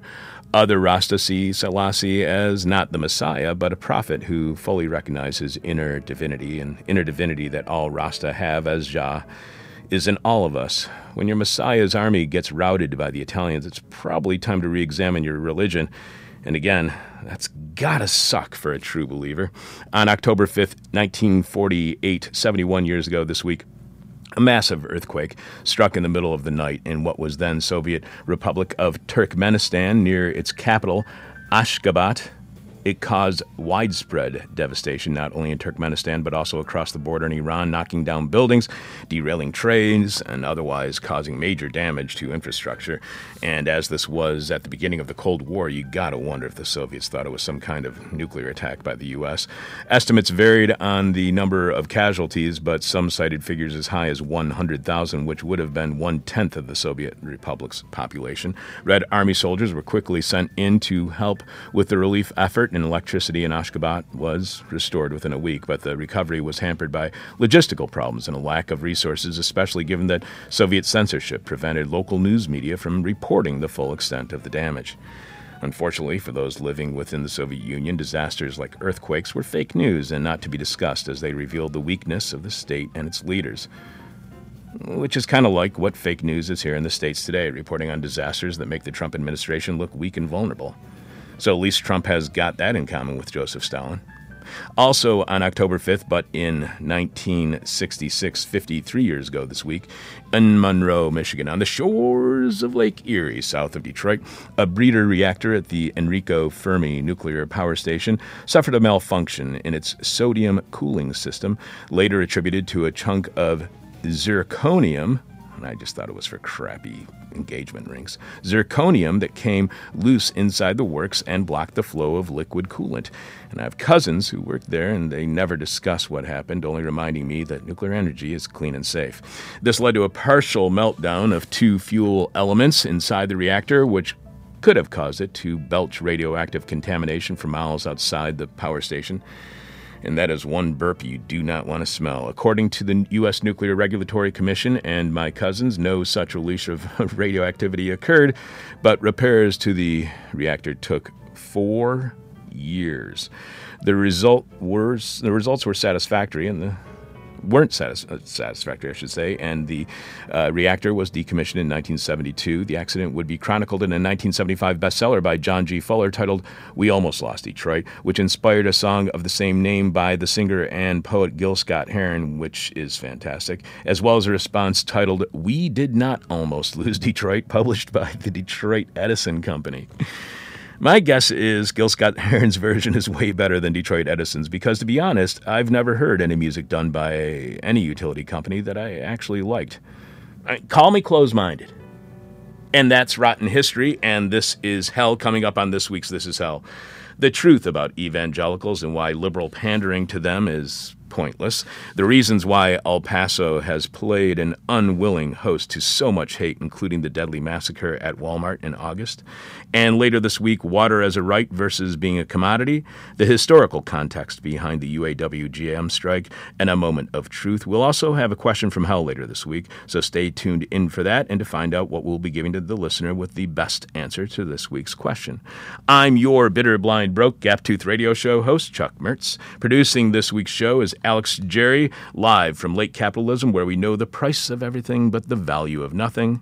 This is Hell Critics don't understand evangelicalism, its many contradictions, and what appears to be followers acting in very unchrist like, unchristian ways. Here to help us come to grips with evangelicalism so the left reacts to them in a more effective way, writer, teacher, and translator Adam Kotsko returns to This Is Hell to discuss his new N Plus One magazine article, The Evangelical Mind. Welcome back to This Is Hell, Adam. Thanks for having me. Adam was on the show one year ago to talk about his then just published book, Neoliberalism's Demons, on the political theology of late capital. And his take on late, ca- late capital is fascinating. You can find that interview at thisishell.com. And you can find out more about Adam at adamkotsko.com. That's K O T S K O. And you can follow him on Twitter at Adam Kotsko. So you write that evangelicals were at the forefront of the culture wars of the 80s and, 70s, 80s and 90s. They were crucial to the governing coalition of George W. Bush. Through their, in, though their influence on uh, Republican politics was briefly overshadowed in the Obama years by the less explicitly religious Tea Party movement, evangelicals have reemerged as the most loyal supporters of another popular vote losing Republican president, this time decidedly not one of their number, although Trump's selection of the evangelical Mike Pence as his running mate nodded to the group's king making power. You mentioned that they are dwindling in number, evangelicals. So, how and why are evangelicals reemerging? Are, are cultural issues on the right gaining more attention than economic issues again? Is that what's compelling them towards being in having a more power? Yeah, I think so. Um, I would first of all say that the Tea Party was much more culturally oriented than people gave it credit for at the time. Um, and so it's not as big of a break, but I think it is probably the case that um, evangelicals uh, have come back to the fore in the Trump era because I, I think that they started to panic that the Obama years uh, were when they were going to like lose lose their grip on American culture, and this is like their last chance to kind of lock it down, as it were. I have been really looking forward to having you back on, Adam, because we had such a great conversation last time, and it leads me, it gives me some freedom in writing questions that might be a little bit goofy, but I think that uh, I, I, think that you're going to be able to help me out, un- help me better understand evangelicalism through them. You write, despite its apparent coordination and consistent program, evangelicalism seems to elude firm definition. Unlike with Catholics, for instance, there is no single figurehead to whom all evangelicals pledge allegiance. And now I'm going to piss off a whole bunch of people on the left. Is its strength, is evangelicalism's uh, strength, the strength that you find in movements such as Critical Mass and Occupy and Extinction Rebellion, that it is leaderless? Yeah, I think that that does help. Um, I think that it uh, it kind of is a version of neoliberal best practices, like translated into the religious realm. And people just pick up on these best practices and they tr- tend to want to implement them in their own church and their own communities. Um, I kind of talk in my article about how my parents were uh, kind of at the forefront of trying to shift our local church in a more evangelical direction. It seems to to the evangelicals that it's a formula for religion, for drawing people in, for making it more immediately accessible and it seems to just work. And so it spreads like a virus throughout the kind of Protestant Christian community. So, Adam, what is, and I know the answer to this question already, but I want to make sure that people understand it better. What is the event? What is the evangelical religion? How would you define the religion that evangelicals believe in? Well, I think that this is something where uh, terminology has been confusing uh, because uh, evangelical, the term can just mean Protestant. And so people say, like, you know, evangelicals um, have like deeper roots, obviously, for hundreds of years, and especially, you know, roots in America, which is a strongly uh, Protestant uh, country. But I view it as essentially a new movement that started to come out in the, the 70s um, and started to just gradually emerge through um, things like uh, Christian music, like Christian rock music, um, through the religious right, through people like James Dobson. Um, that it's just kind of a convergence of a series of trends that are all responding to the the 60s counterculture and in a way trying to do it one better by creating their own Christian counterculture. Also, you also write that most external critiques of the movement attempt to catch evangelicals in hypocrisy, claiming they cannot be authentically pro life while advocating the death penalty, for instance, without first asking about the principles they have supposedly violated. Then later you mention your own experience. The more I have reflected on my experience in the evangelical movement, the more I realize that my evangelical upbringing planted the seeds of its own undoing. How are the charges by liberals that evangelicals are contradictory or hypocritical different from what was the undoing of you being an evangelical? Was it contradictions and hypocrisy, or was it more than that, or simply different contradictions and hypocrisy than uh, what liberals normally criticize that drove you from evangelicalism? Yeah, I think that the um, hypocrisy was not as much of an issue for me. It wasn't as though I was driven away by like seeing some preacher like rail against homosexuality and then he turned out to be gay or something like that. I was actually repelled by them being, you know, consistent with their principles, like them doing. I, I didn't like uh, kind of the, the principles that they were putting forward or how they were implementing them. Um, I think so. There's a difference between the hypocrisy and the kind of contradictory nature of evangelicals because I think that there's there's a way that a, a, a tension in your worldview it can either be productive and kind of keep you hooked, or it can uh, start to go off the rails. Um, and I talk about the way that evangelicals tend to be very individualistic, very focused on their own kind of religious experience and their own response to God. And so, um, to that degree, it seems to all depend on the individual. But at the same time, they have this experience that um, God's grace just kind of happens to them. It's not something that they can control, it's not something that they can earn. Um, and so, there's this like desire to freely choose to surrender any pretension to have free will or something like this that when you're in that cycle and when you're trying to like live in that tension it can be very like meaningful and kind of give your life a certain drama or a gravitas or something like that um, but it can also kind of come undone as it did in my case you write, despite the outer uniformity of its representatives, evangelicalism is a movement of self styled individualists, which is something you were just pointing out as well, who shape their own form of Christianity to suit their own needs. Is evangelicalism then the ultimate religion for neoliberalism? Is evangelicalism the state religion of neoliberalism? That's a great phrase. I'm going to steal that. Um, I think that yeah, I, I didn't highlight the neoliberal connection in my article because people tend to get distracted by that term. But you know, among a fellow knower about of evangelical or of neoliberalism, I can say, yeah, I do think that it's the distinctively neoliberal form of Christianity. Um, I think the use of like best practices that seem to just come from heaven, nobody knows where they came from, but this is just what we're doing now. Um, the sense of like customization that somehow always winds up um, producing the exact same result you know like the kind of customization on the way to conformity i think that that fits very well with the neoliberal uh, ethos and there's also um, a presumption and i think that this lies at the root of a lot of um, of evangelical practices this presumption of a competition for souls as it were um, i mentioned that um, america is growing more and more secular um, and so that creates kind of a zero sum competition for like the dwindling number of Christians.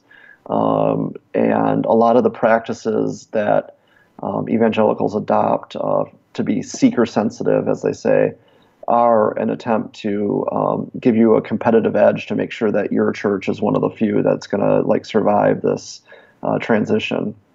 You write that outsiders often view the, his, the television host, Pat Robertson, or the late preacher and university president Jerry Falwell Sr., as major spokesmen for the evangelical movement. But in my family, Robertson was viewed with suspicion and Falwell was totally irrelevant.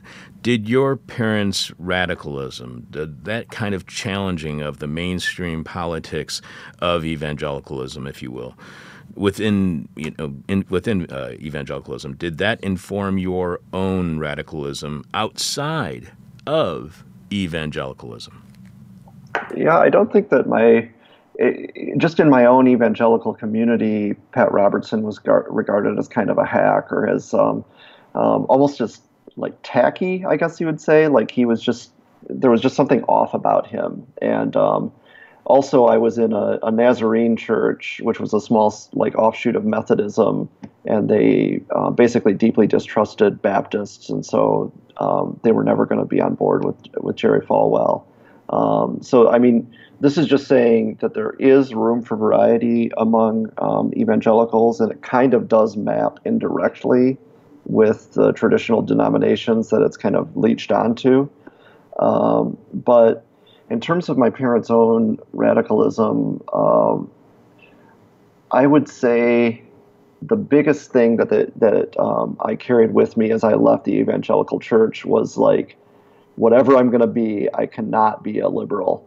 Um, there is just uh, no way that I can embrace that. There's no way that I could view that as a positive thing. And so I tend to think that that knee jerk reaction might have pushed me more towards um, more radical forms of the left, whereas I think a lot of people who leave the evangelical circles just wind up being like boring liberals. You're right. My parents' uh, sole complaint about the programming uh, for the church was the music. That's at the Nazarene church you attended. Was the music, which was dull and conservative, an outpost of the vision of Christian contemporary, modeled directly on the adult contemporary of the 1980s and early 90s. D- did the music turn you off? Does it turn off a lot of young evangelicals? Because I've always seen it's always come off to me as pandering to younger people. So I've always wondered if uh, young evangelicals can see through that. It, it, it, does does does that Christian music does that push young people away from evangelicalism? I think that it actually um, it gives.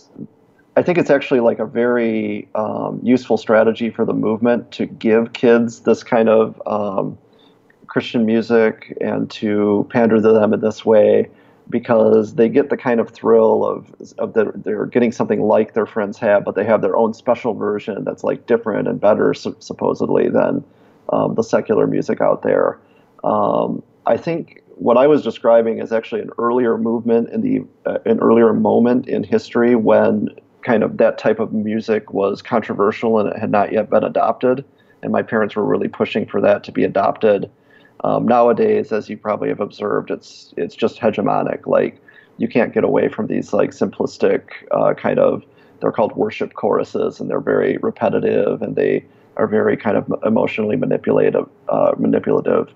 Um, there are some kind of subgroups within the evangelical movement who are are turned away from that, and they kind of just uh, want to go back to like the real old time religion of um, doing like liturgical worship and uh, Catholic style stuff. Um, that remains kind of a marginal um, tendency within evangelicalism.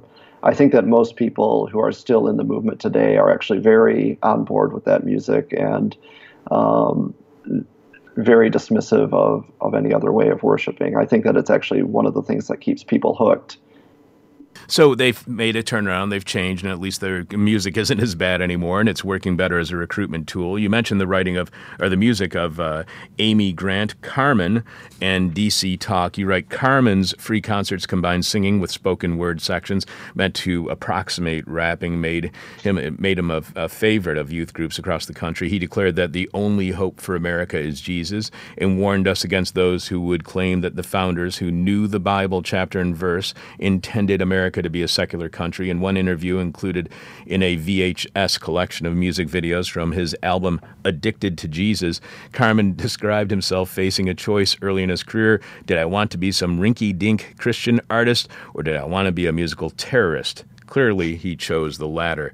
Some might criticize this kind of politicization of religion because here in the U.S., we like to have this fantasy of keeping state and church separate. That said, everything is political, and that includes religion. So, in what sense, if any, is evangelicalism any more or less political than the practice of any other faith? Yeah, it's it's a curious thing. Uh, this idea that religion and politics should be separate because religion is about how you live day to day. It involves like an element of community. Um, it's not just your own personal opinion. You, there's no religion of one. It needs to be done in community, and so you naturally are thinking about how should other people act too. And um, it's it has all the the hallmarks that we associate with the political, and how you're supposed to keep these things separate is very unclear. Um, especially in a democratic society, um, people are naturally going to bring their um, religious um, beliefs into the ballot box and I don't think that there's any way to avoid it, and I don't think that there's much use in uh, in bemoaning it. You know, the problem with evangelicals' views is not that they're religious and that they shouldn't have religious views that uh, they bring into politics. It's that their views are destructive and and uh, oppressive. Like we need to confront them head on and say, no, it's not that. Um, you're like making a category error by bringing your religion into politics. It's that you're just you're doing bad politics that we oppose. Um, I think that we need to get better at kind of focusing on the content rather than the form um, in this case. Why do you think there is that difficulty of focusing on the con- content instead of uh, or focusing on the uh, form instead of content? Why should why do we not look at the content? Because in the way that I was reading this, and uh, I apologize if I'm getting it wrong, but one of the thoughts that I had was that it seems like evangelicals are more interested not in the content of what it mean what Christianity means, but almost like the brand of Christianity. Yeah, I think that that's uh, that's a good way of putting it. You know, like I talk about how there you can do your Christian Pilates at the Christian gym, and then go get your Christian latte at the Christian coffee shop, and that sounds like an exaggeration or like I'm making fun, but like all of those things are real in evangelical circles. Um, there's a Christian version of everything, and it just it reaches the point of being ridiculous. Um, sometimes it seems as though the sole content of evangelicalism is just identifying yourself as Christian, and then nothing else really has to change. Um, which I think, to me, that's ultimately what um, what threw me off, or what uh, I was hungry for something that had like more content to it. You know, um, I think that's partly why um, the Bible has remained uh, a big part of my life, even though I'm no longer a believer, is because like they handed me the Bible, and there's just so much in there. There's so many great stories, so much great history, you know, poetry. It's just this wealth that they reduce down to dumb slogans. Um, it's it's extremely frustrating, and it makes it very difficult to talk to them about anything. Does that lead evangelicals to tolerate? not only hatred amongst the other people who are evangelicals with them, but does it lead them to tolerate hatred within themselves? You mean uh, that they become self-hating in some way? No, uh, more hatred towards others. Like uh, you know. Um, I don't want, you know, I, it would be blasphemous for me to suggest that I am in any way like Christ. And so, therefore, if all of a sudden I'm going to say I'm no longer racist or a misogynist, that would be an attempt at being like Christ. Is, is that kind of, does does evangelicalism give kind of a uh, get out of jail free card with any kind of hatred you might have towards others? I think that they the strategy is slightly different. It gives them a way to disavow um, their hatred of others. Uh, one of the key slogans is um, hate. Uh, love the sinner, hate the sin, and I was just about to like pronounce it backwards. You know, hate the sinner, sinner love the sin. Um, I think that's how they really feel inside. But like the official slogan says, like you know, we don't hate gay people. Uh, we hate what they're doing to themselves with this supposedly destructive lifestyle and we want them to change because it'd be the best thing for them. Actually, we're showing them more love than somebody who enables them to to be uh, to continue practicing homosexuality and digging themselves further into a pit of sin. Um, that this kind of strategy just allows them to kind of disavow their responsibility for their own actions. Um, I do think that there's uh, there's a tendency, uh, such as what you described, where they're like, um, trying to be too good or trying to be too righteous is like a way of playing God. And I think that that's how they view liberals, actually, that they're trying to reform society um, in a way that's unrealistic, that only God can do, and that's bound to backfire because people are sinful. And only Christians realize that they're sinful and respond appropriately to it. And anybody else is bound to just um, be self destructive in any way that they try to escape from the, the consequences of that sinfulness.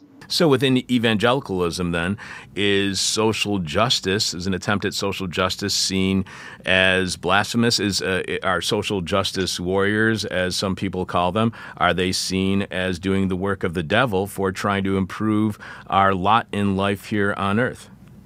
I think it's more just that they're they're misguided that um, that really the only level that that kind of thing can happen on is the individual level and attempting to impose it on anybody through government programs is um, like counterproductive at best and might actually be immoral. Like I've heard people say that the problem with the welfare state is that it takes away people's opportunity to be generous.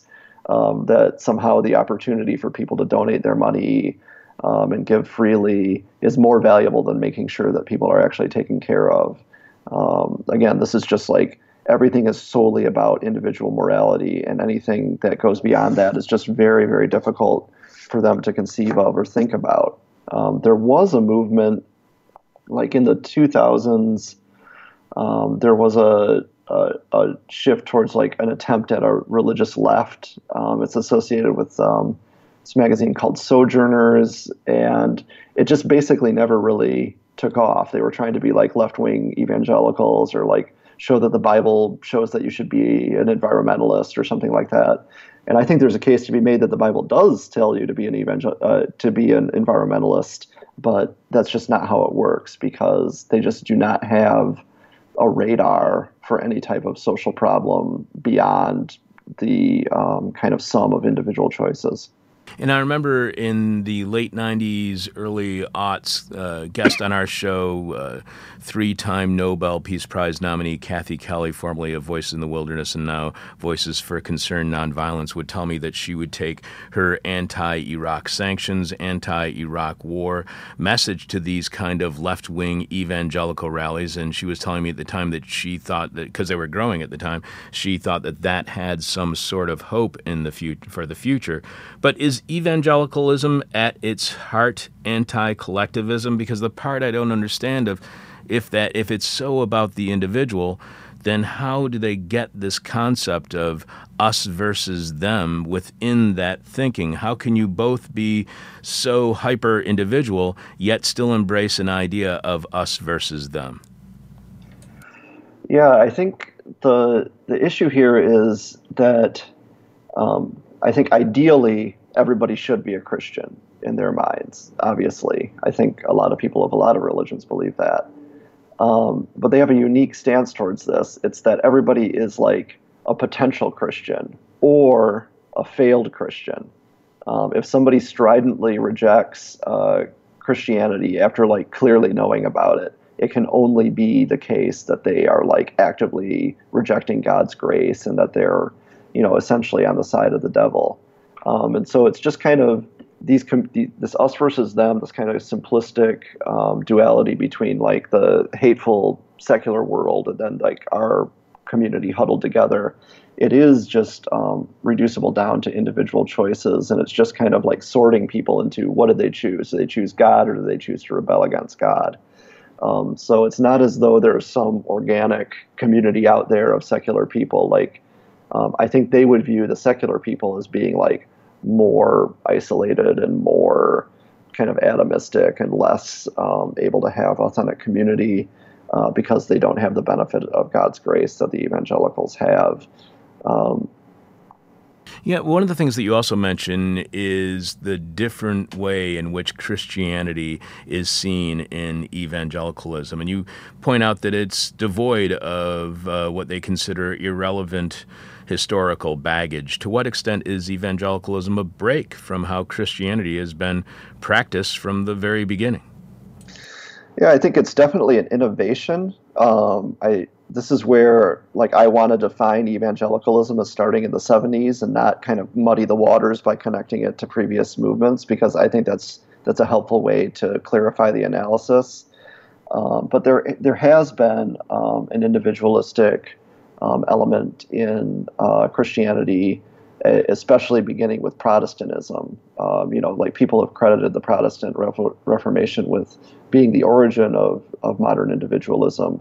So, in a way, it's kind of a radicalization of certain themes within Christianity. In a way, it is kind of a break uh, because they just like ditch all of this um, historical baggage, as you as you pointed out, but again, that's a that's a gesture that's been repeated at various times uh, throughout the history of Christianity.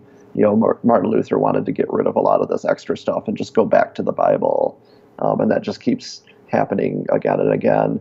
And I think that for the evangelical um, today, even if they can find like common political cause with Catholics, like the Catholic is the ultimate insincere Christian in the evangelical viewpoint because they view belonging to the community as as a primary part of their um, Christian faith and don't have as much of a emphasis on individual kind of um, conscious reception of it.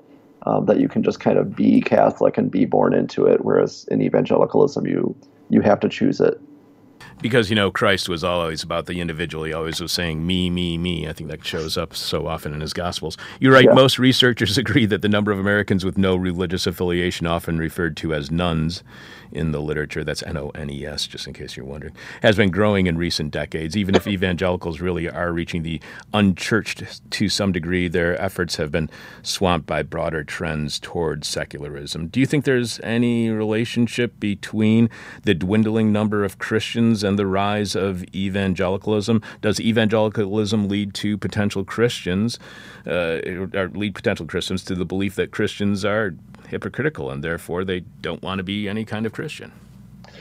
Yeah, that could be part of it. Um, in fact, I cite uh, my mom thought that sometimes the mass media would show the least appealing Christians um, on talk shows and stuff like that in order to like discredit Christianity. Um, and I think there may be um, some sliver of truth to that because it does seem like the media views like more conservative Christians as as necessarily more authentic or something like that, which I think is misguided and harmful. Um, there are authentically liberal and leftist Christians out there that we need to hear from. Um, but yeah, I do think that their kind of bunker mentality, while it's ostensibly meant to reach a wider public, has just wound up isolating them in their own little world um, that um, keeps on losing young people as it goes. You know, I'm I'm one of many people. Um, I remember when the movie Jesus Camp came out, and people were super terrified to see what was going on, and they they claimed that there was like all this brainwashing of children. And I had a hard time taking it seriously because I was hanging out with like a dozen people who had uh, successfully undid the the brainwashing and left the evangelical movement. It's it's not super hard to do. So uh, I've got a few more questions for you, and uh, these are kind of the ones that I was the most interested in, actually. So I'm teasing the audience a little bit. You write they have been a crucial part, evangelicals have been a crucial part of the Republican coalition that has controlled the political terms of debate for the better part of a generation. Discussion of moral issues and around what counts as a moral issue in the first place has been carried out overwhelmingly on evangelical turf. Why does the media allow evangelicals to determine the terms and the limits of moral debate? Because their influence over that debate certainly suggests some level level of media complicity for whatever reason, either by pressure from the outside or pressure from the inside. So, why does the media allow evangelicals to determine the terms and limits of moral debate? I think this is actually a shared responsibility of uh, the media and of the liberal establishment. Um, the media is supposed to be neutral, so it doesn't want to like take a position on controversial um, moral issues or seem to be doing that. Um, the evangelicals assert a very strong moral position. And meanwhile, I think uh, liberals and people on the left more generally have been shy of claiming a moral basis for what they're doing. They've been shy of using the terms morality because they associate it with judgmentalism or because that's just not how they think. In any case, I think that the media terrain was favorable to evangelicals basically claiming the field because there wasn't really another counterforce out there that was um, speaking in that same moral language. You write, we must not imitate them. The people who are the critics and the opponents of evangelicals must not imitate evangelicals, and we cannot convert them because their contempt for moral striving and their relentless self obsession provide few openings for persuasion from without. We can only seek to defeat them not only by using the existing levers of democratic self rule, but by reforming our system to prevent a determined minority from entrenching its preferences in defiance of a popular will they regard as sinful and illegitimate. So, what would you say to those in the Democratic Party who believe that they need to I know they wouldn't use this word, but they need to pander to uh, evangelicals in order to draw some of them into the political fold to vote for the next Democratic Party presidential candidate. I think it's it's just a losing battle. Um, they're so like for them voting Republican is like muscle memory at this point. It takes such an effort to get them to even consider voting for a Democrat um, I know that my mom has voted for uh, the Democratic uh, governor of Michigan uh, because she's a teacher and because the uh, Governor Snyder, the, the former Republican, was just so destructive to schools. But it was just like a desperation move on her part. And I think that everything that Democrats do to try to appeal to the evangelicals is just going to wind up like dispiriting like 10 times more people who uh, otherwise are their reliable voters. I think this is where Democrats need to break out of like uh, neoliberal best practices where you're always trying to reach people outside your coalition. Just like if we really mobilize the people who are natural Democrats and stopped chasing after the evangelicals in the suburbs or whatever, then we could swamp them numerically and uh, use the resulting power to actually put in some reforms that would keep this terrible thing from happening again. But by continuing to appeal to them, we continue to legitimate them in a way. So, wait a second. Are you from Michigan? Yeah. Okay, I'm from Michigan too, and I so I've got it's it's going to be one of two cities that you're from, areas you're from. You're either from Grand Rapids or Bay City. Oh, I was uh, I was from outside of Flint. Oh, I was close. And Burton, is that where you're from? Oh no, Davison. Okay, all right. All right. You're Burton, yeah. Yeah. Is it because of my accent? Uh, yeah, it's that Michigan accent. It's also where you know evangelicalism is at its largest. Uh, you know, it's around the thumb, and it's over by GR. So that was my guess. We've been speaking with writer, teacher, and translator Adam Kotsko, re- who returns to This Is Hell to discuss his N plus one magazine article, "The Evangelical Mind." He was on our show in the past uh, to talk about a great book that he did, "Neoliberalism's Demons on the Political Theology of Late Capital," and you can find that interview at thisishell.com. And I suggest you do because his take on late capitalism is fantastic.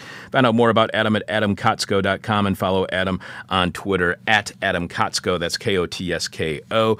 As we always do with our guests, our final question is the question from hell, the question we hate to ask, you might hate to answer, or our audience is going to hate your response. You write the hardest part of my journey outside the evangelical circle was realizing that the evangelicals were ultimately offering me nothing. For all their countercultural posturing, the end result of the evangelical experience is a self satisfied conformism, a world in which they can live exactly like their white suburban neighbors, enjoying a Christian version of their consumerism, a Christian version of their apolitical self absorption, and a Christian version of the stereotyped family life they saw on television growing up. That is what all the manipulation and paranoia and guilt and shame are aiming at. So, Adam, my question from hell for you is evangelicalism then nothing more than a religious rationalization for being a dick? Yes. what a concise answer to the question from hell. That's what I get for not asking a why question and asking a yes or no. Adam, I really appreciate you being back on the show this week. It's always a pleasure. Please keep us in mind. Next time you have anything published, we will want to have you back on as soon as possible. I always enjoy our conversations. I do too. Thank you. All right, take care, Adam. This is hell where we put people before profits, which turns out to be a horrible business model. In early August, an El Paso Walmart was the site of a massacre killing 22 people, a massacre that was fueled by racism and hate. So, why El Paso? Why does this Texas border town find itself the target of so much racist hate? We'll try to figure it out when we talk to international journalist and researcher Andrew Kennis, who returns to the show to talk about his recent alternate uh, story how El Paso became a national target for a brutal act of white supremacist terror. Andrew is a member of the prestigious national research body, the National Council of Science and Technology's National System of Researchers. Speaking of our horrible business model, where we put stupidly, we stupidly put people before profits on Patreon this week during the fifth hour of this week's This Is Hell. And if you want to hear all five hours of hell, you have to subscribe to This Is Hell on Patreon at patreon.com slash This Is Hell. Yes, we offer five hours of This Is Hell every week now. So, on this week's Patreon podcast, we are going to be playing our interview from 2014 with Andrew Kennis, who we just uh, we are about to speak to, when he was on to tell us about the Sinaloa drug cartel and their activities in Chicago, which brought scrutiny to DEA tactics in Mexico's drug war. But that interview is not currently available online, so the only way you can hear our earlier interview with our next guest, Andrew Kennis, is by subscribing to This Is Hell on Patreon at patreon.com/slash This Is Hell. So, if you like what you hear during our upcoming talk with Andrew. The only way you can hear our 2014 conversation with him is by subscribing at patreon.com slash this is hell. I will also have a brand new monologue that you can't hear unless you are a subscriber on Patreon. And this week, it's about a beautiful, wonderful crime I participated in this last weekend. Absolutely the best crime the most enjoyment, the most fun I've had in a crime in a really long time. It just really brings me back. God, I miss being criminal. If you want to support truly independent media and keep us completely independent, we take no grants, we take no advertising, we are not beholden to anyone, which is more than can be said for a lot of what you think are independent and alternative media outlets, but are not. Support This Is Hell by becoming a This Is Hell subscriber at patreon.com slash This Is Hell, and every week get exclusive content only for subscribers that includes access to live streaming content you cannot get otherwise. That's This Is Hell on Patreon at patreon.com slash This Is Hell. Coming up on this week's show, why does El Patno, El Patno, I'll try that again. Why does El Paso witness so much hate? Water as right versus a commodity, and how UAW corruption led to the current UAW strike against GM. Of course, we'll have Jeff Dorchen delivering a moment of truth later on this week's show. I'm your bitter, blind, broke, gap toothed host, Chuck Mertz, producing this week's This Is Hell. Alex Jerry live from late capitalism, where we know the price of everything but the value of nothing. This is hell. Why El Paso? Why does that Texas border town attract such violent, virulent hatred, the kind that leads to racially driven massacres? Here to help explain, international journalist and researcher Andrew Kennis returns to This Is Hell to talk about his recently posted alternate story how El Paso became a natural target for a brutal act of white supremacist terror. Welcome back to This Is Hell, Andrew. Pleasure to be on with you, Chuck. How's it going? Always great to hear your voice, sir. You can follow Andrew on Twitter at Andrew Kennis. And again, Andrew's Kennis's interview that we did with him way back in 2014. My apologies for not having you on in a more quick and fast fashion. But uh, no last, problem, last time Andrew was on back in March 2014, he was on, like I was saying, to discuss the Sinaloa drug cartel and their activities here in Chicago.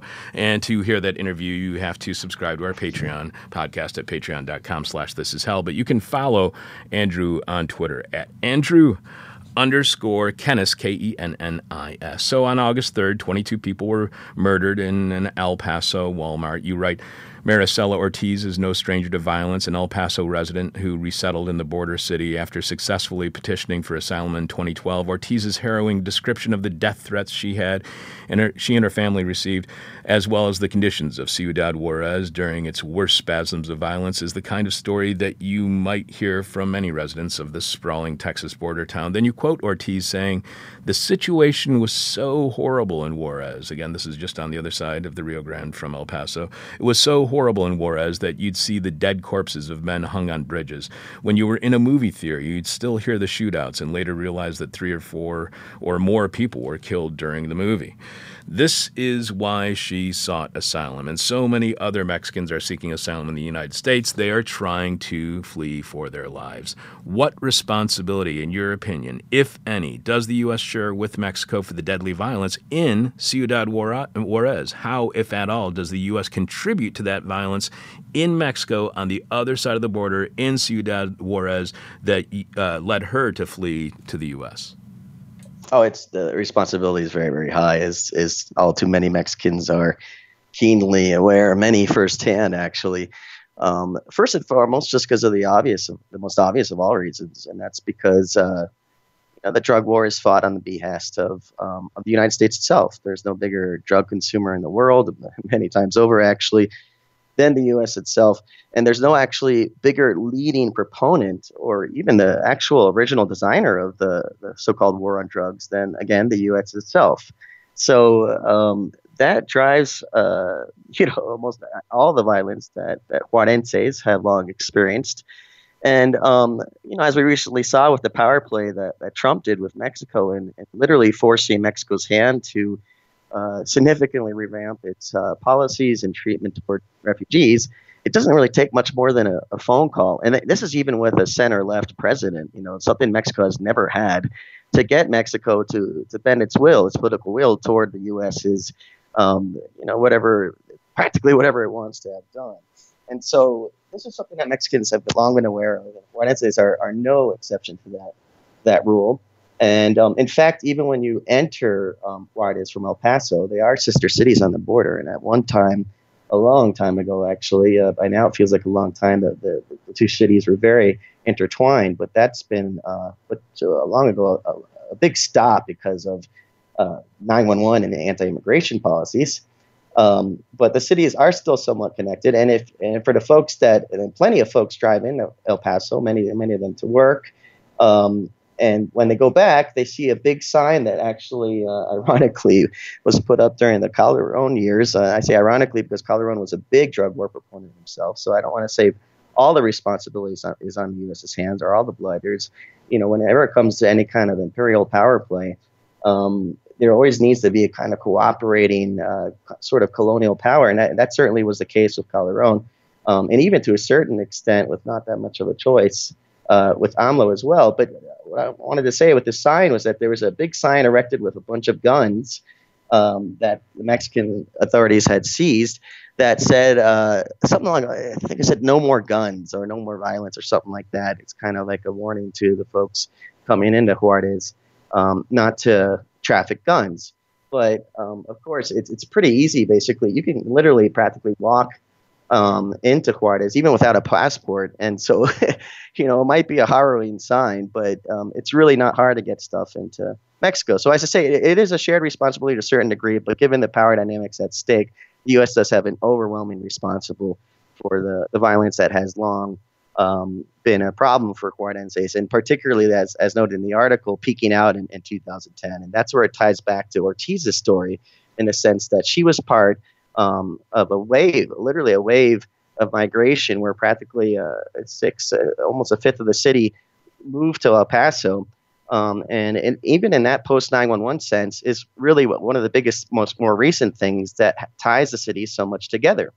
And that, of course, plays into what happened uh, with the massacre. And that's kind of one of the major themes in my feature story is how, you know, Juarenses literally were running away from unspeakable horrors and, and violence into El Paso in, in record breaking numbers. And so for, for them to witness or, or even be a victim to this massacre is just uh, one of many recurring themes where, where Juarenses and many folks from northern Mexico who have uh, managed to immigrate to the States um, just can't get away from some of the recurring horrible uh, things that, that circle around their life. Granted, a lot of things do change when living in El Paso, but um, this really was a kind of a, almost like a bad memory of, of things that that were in their past, uh, this massacre last month, um, along with many other things I talk about in the article, which I'm sure you'll ask about as well. You write about Ortiz uh, being granted asylum for the activism that she was doing in Juarez. What kind of activism made, made her a target in Ciudad Juarez? Because I want to figure out, you know, exactly uh, what the uh, gangs, what they're fighting against, what people are fighting, what people are fighting against that she represented. Yeah, you know, uh, she really isn't um, a lone story. There are many activists who had to flee uh, Juarez or even other parts of Mexico, um, but plenty, plenty in Juarez. And uh, you know, her activism was uh, not not just a single issue, but she did have a pretty strong focus on impunity. And this is the dynamic where um, prosecutors and and investigators and detectives are literally so under uh, enormous pressure to not really follow up on crimes and, and prosecute those who have undertaken them that they there's you know in fact there's a great local journalist named Sandra Rodriguez who looked into this and got literal numbers that up to 95% of of murders in in Juarez and beyond um, and this is actually general statistics for the nation as a whole are never prosecuted. And so um, there were many activists who got involved with this kind of stuff um, and particularly seeking justice for dis- you know those who have been disappeared um, she was also involved with some women's rights issues and uh, very much close to the, the femicide issue, which was an explosive issue in um, Juarez as well. And so um, Ortiz was targeted in, in many hor- horrible ways and even had some family members um, targeted as well, tortured. Uh, she was held up at gunpoint herself. Um, you know, never, never a fun experience to have when you're in the midst of activism that's kind of coming, I mean, the clamps put on you. And eventually had, was forced to, to kind of not only go to El Paso, but to go underground. She still does do her activism um, to this day, but obviously a lot less than she was able to do when she was literally uh, a resident of Juarez and, and, and not as publicly, not nearly as publicly as before. And so um, it's a very different life for, for Ortiz in El Paso. And like uh, many other residents in El Paso who came from Juarez, uh, the massacre really did bring up some pretty bad memories for. You mentioned the turf war that had uh, peaked in violence in Juarez between 2000 and 2011. Warring factions in La Linea cartel and the Chapo Guzman led Sinaloa cartel, competing for control over the world's most valuable and important plaza, left over 3,000 people dead in Juarez in 2010. What made Ciudad Juarez so important to gangs? Why was that such a strategic place to control? Well, like as I as I mentioned earlier in the, in the interview, uh, you know, there's no bigger uh, gold mine, so to speak, for drug sales in the world than than is the U.S. And there's no bigger uh, borderplex uh, in the world than um, than El Paso and Ciudad Juarez. It has nearly three million residents between both cities. There's no bigger um, metropolis, so to speak, that strap that you know straps both sides of a border in the world than El Paso and Juarez. And given the amount of vehicular traffic and pedestrians that go through the border every single day, and this is not something even a Trump administration, you know, strongly xenophobic uh, uh, as it is uh, with its uh, assorted policies, uh, many of which, of course, continue Obama's policies, but many of which have certainly stepped up the, the measures even that much more. Even with that kind of administration in place, it's just impossible, impossible to monitor even a, even a simple majority, even even a significant minority of this traffic that goes back and forth between the border. Because if that was the case, it would literally bring the economy to a halt. It could even have national implications actually as well. It's, it's that important, um, the border economy, so to speak, um, in the grander uh, scheme of things that you, you just can't really uh, even have random monitoring to a huge, huge degree. So as a result, folks who are actually really uh, you know experts on this issue and close to it, and it has been documented, even has been testified in Congress about most of, and this is this speaks actually directly to another one of the issues in the article in terms of the private wall that was built, and of course the the public wall that uh, Trump wants to build has not been able to, fortunately, uh, to do. Um, most of the the illegal, so to speak, um, narcotics that that get across the border do so through legal means. You know, so that's not something that the the border wall is going to ever stop, or even a private wall for that matter. So, uh, literally, it's hidden in cars or on persons, and they just sit, simply take the risk of, of not getting caught, and most of them don't. Um, the ones that do are simply taken as a loss for the, the cartels, and um, you know, no big deal, sacrificial lamb, so to speak. And business as usual is is conducted. So every single day this happens, and then of course, there's been whistleblowers within um, La Migra, as local residents are fond of calling them, in kind of a derisive fashion. Um, referring, of course, immigration officials and, and border patrol officials.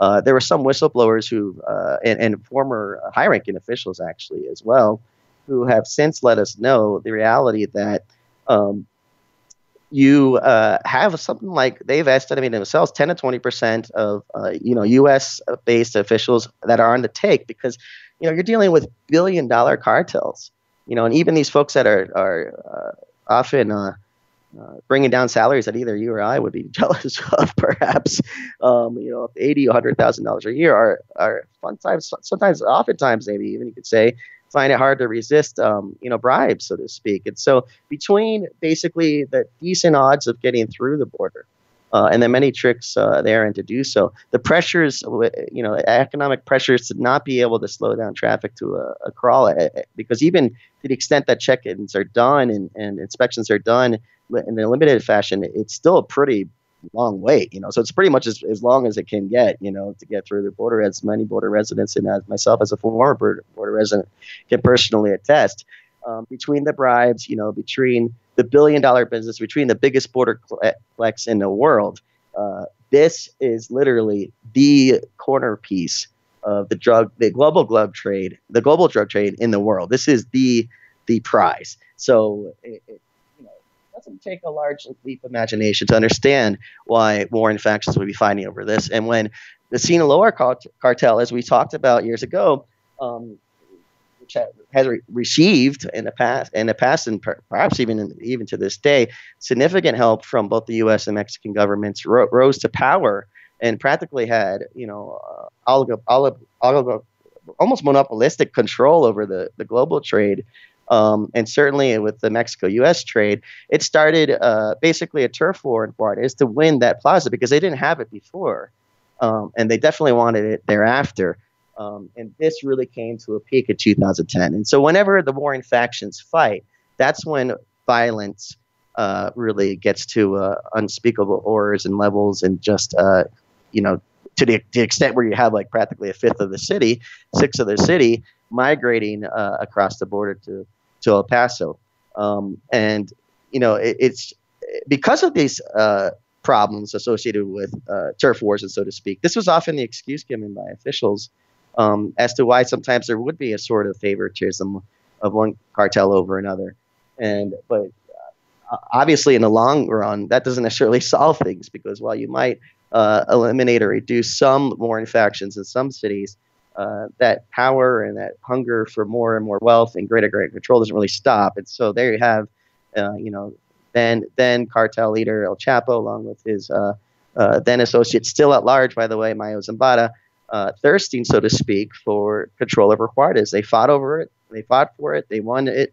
And but in the in the path, of course, there was a ton of innocent death. Um, innocent lives left, uh, deaths, destruction. It left Juarez uh, practically looking like a, a ghost city where it actually, in one point, I mean, there's this uh, interesting web page and I think Facebook page that has incredible photos of Juarez from the 50s.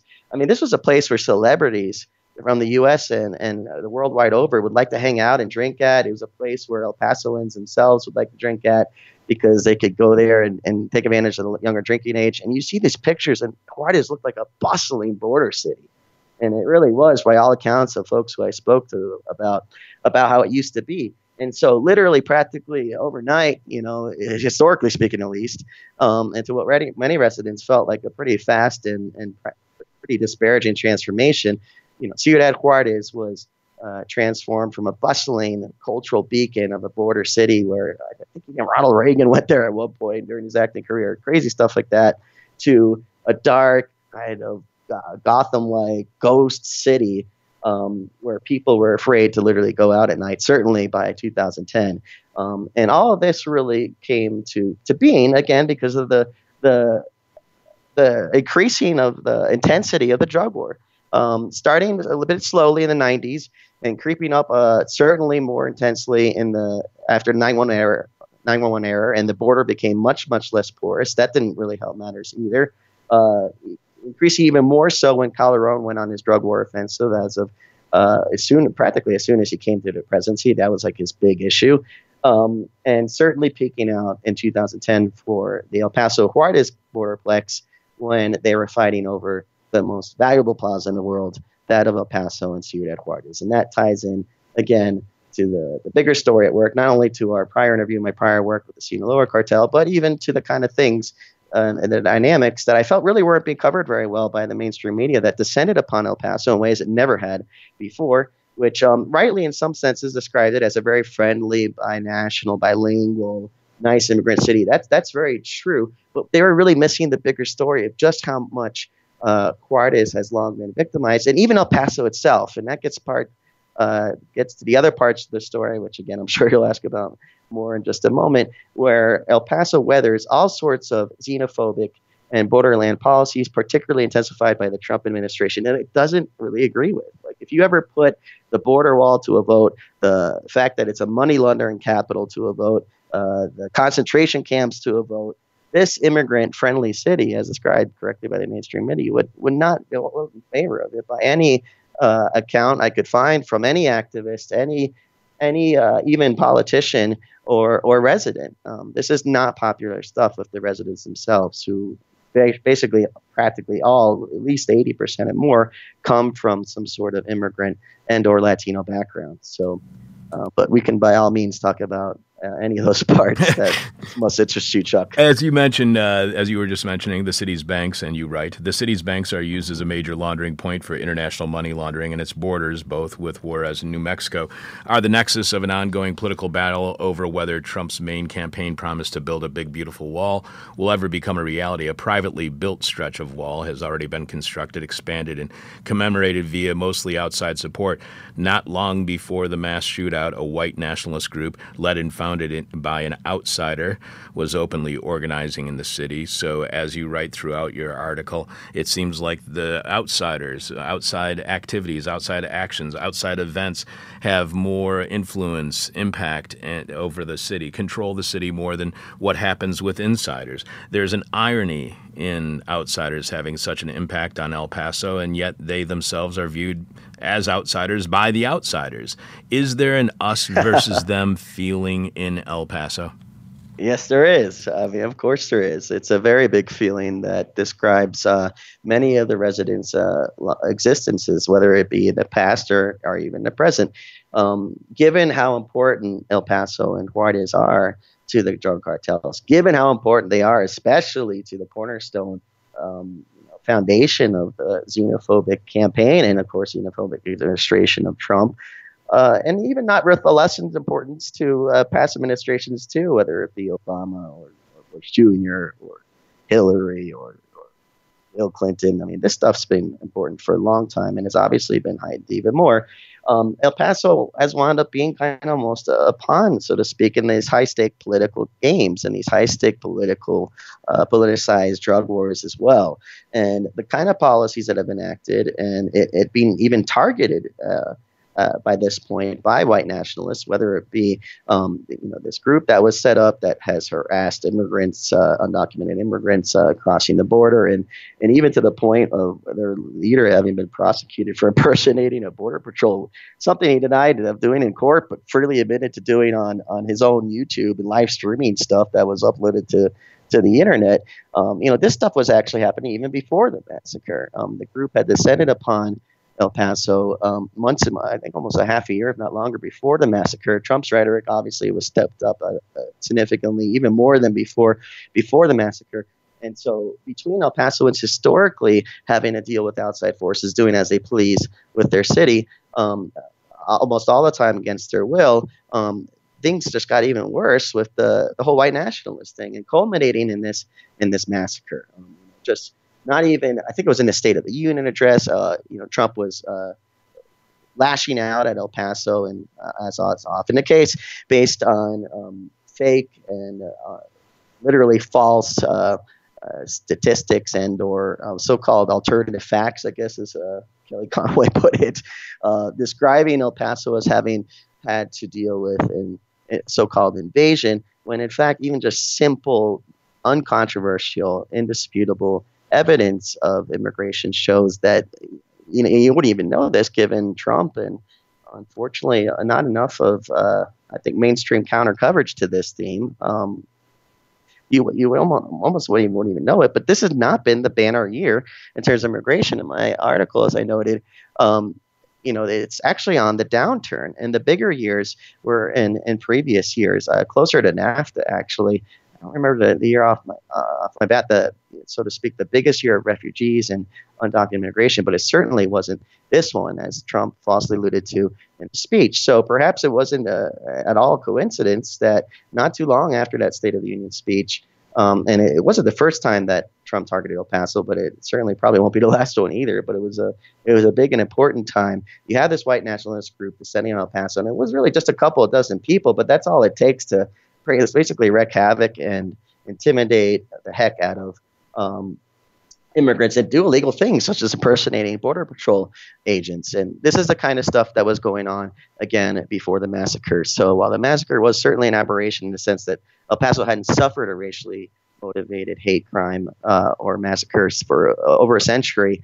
Um, and that was a big part of the, the mainstream coverage, and that wasn't incorrect. But there's a bigger part of the story I want to try and capture in my feature, my own feature, which is that the sense is that the massacre really was a continuation of many other uh, of many other things. And in general, as you said, kind of an us them versus mentality, and in and even to a larger extent, I would describe it as just simply bigger outside political and economic forces, including even that of the drug cartels, imposing its will on both cities uh, against the popular will and political, you know, uh, political inclinations of the people themselves.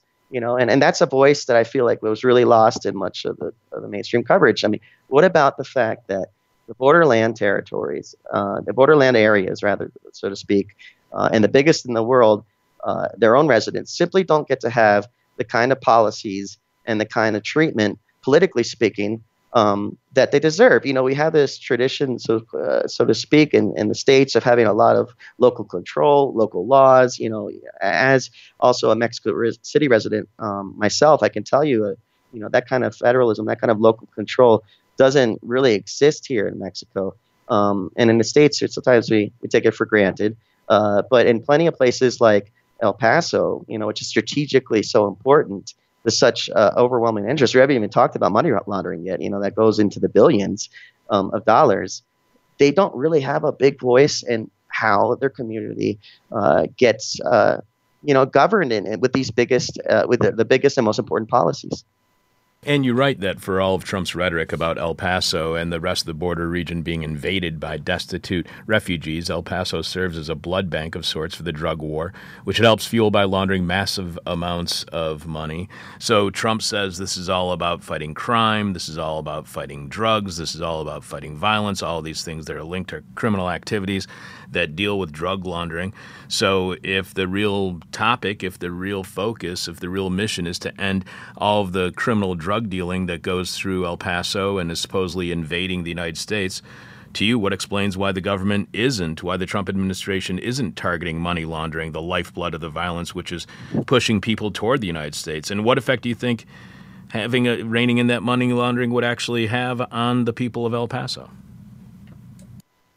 Well, you know what? Um, there are really three key uh, facets to the drug war, and and the most obvious one that is talked about almost too much is drugs, of course, and the other two are money and guns. So as I was talking about that kind of sign, that heroin sign that folks, uh, I'm pretty sure it's still there actually, that has a bunch of guns assembled and you know almost begging folks not to bring in guns to Juarez. Um, you know, it's just, just as important. And then that's a whole other story in itself. You know, we talked about this before with my, my prior work with the Fast and Furious story and the deliberate uh, gun walking uh, scandal uh, in, right into the hands of the Sinaloa cartel. But um, I, I, don't think we talked about much or even at all about the, the other vital element uh, in our last talk of, of money laundering, of course. Um, and that's, you know, guns is one thing. And uh, of course, we, we could talk about the NRA and, and all, a whole bunch of other stuff with that. But money is quite another. And so um, the problem, so to speak, and this is why it's, the drug war is so, so entrenched, um, and, and often is an excuse and perhaps even somewhat of a legitimate one of, of, of officials, is that if, if money laundering is significantly combated, um, that could do some serious disruption to the local and even international economy. This is just how crazily embedded the drug war is into the global economy. And that does tend to intimidate officials a lot. You know, while it uh, definitely there's some prosecuting money laundering cases, and in fact, one is noted in my my feature article, as experts uh, have also testified and and and um, written about, and again, they're quoted in the article as well. Um, the, it's only a fraction of the cases that are really, really prosecuted, and so um, it kind of goes back to the the more deeper criticism of the drug war itself, which is is the drug war really about fighting the illicit um, trade of drugs, or is it really about more a prison industrial complex issue, um, you know, a kind of gun industry issue and a, a military in- industrial complex issue, or even a border industrial complex issue? I mean, you want to believe the amount of law agencies and uh, one of the biggest military bases that is located in El Paso. I mean, it is a huge multi-billion dollar industry, and um, I talked about this as well in the article uh, you know, with the border patrol increases, even to the point where, um, you know, you had rookie cops being hired who were fired from previous jobs and trigger happy and shooting um, innocent victims in Juarez, Mexican nationals in Juarez, from the other side of the border to literally have cross-border assassinations, as uh, was as as a leading investigative weekly that published an article I wrote about this called Proceso um, headlined uh, the article itself, cross-border assassinations. Um, you know, this is the kind of industry that's propped up along the border, and that's very, very much closely related to the drug war itself. So, it, you know, is the drug war really more about maintaining these billion-dollar industries and or, or is it really about fighting drugs you know because if it was about fighting drugs as you suggest yourself i mean the plug could be pulled much much more extensively than it, it already is um, on the drug war even if it just went after money laundering itself i mean the drug cartels are nothing they can't obviously launder their money. I mean, that is the that is literally the capillary in their blood. You know, the blood flows uh, that they rely upon. Um, and it's clear that not much investment or even rhetoric. I mean, does Trump even talk about funny money, fighting money laundering when when being so-called worried about the security of the border? Um, I mean, it's not even in his general rhetoric, really. You know, um, in spite of it being an, an, obvious way to really kind of cut the knees out of uh, the cartels, right? But of course, that's not you know what the leading critics of the drug war say that the drug war is really about. And, and that's a big reason why you know this isn't done, and that's why st- crazy stuff happens, like you know, rookie cops shooting on uh, kids, even, um, which is uh, a pretty yeah, that's the name. The, the, the, Supreme Court case that is named after um, a 15 year old victim in part is that was shot by a border patrol agent. Um, eh, that's re- coming up again this month, but that unfortunately probably won't be victorious uh, for the for the for the side of the families. Uh, that is, the families of ex kid victims. Um, that's the kind of stuff that goes on instead of, you know, uh, effectively so-called fighting the, the drug war on behalf of the so-called security of the people. We have been speaking with international journalist and researcher Andrew Kennis, who has returned to This Is Hell to discuss his article that he posted at Alternet, Alternet How El Paso Became a Natural Target for a Brutal Act of White Supremacist Terror. Andrew was on our show back in March 2014, and if you subscribe to This Is Hell on Patreon at patreon.com slash This Is Hell, you'll be able to hear our conversation with Andrew tomorrow. That conversation was about the Sinaloa drug cartel and their activities in Chicago, which brought scrutiny to DEA tactics in Mexico's drug war. You can follow Andrew on Twitter at Andrew underscore Kennis. That's K E N N I S. One last question for you, Andrew, and as it is with all of our guests, our final question is the question from hell, the question we hate to ask. You might you might hate to answer. Our audience is going to hate your response. So, is more violence inevitable in El Paso as white supremacy grows here in the United States? Can we expect more violence, more anti immigrant, more racist violence in El Paso as neo fascism grows here in the U.S.? No, I'm glad you're asking that question. I don't see it as a hellish question. um, but it is definitely, um, you know, not the not the brightest issue in the world either. So perhaps that's what you meant by it being the hellish question. Um, well, you know, it depends a lot. I mean, we're in the midst of an impeachment proceeding that I mean, probably won't wind up being victorious, so to speak, because of the Senate.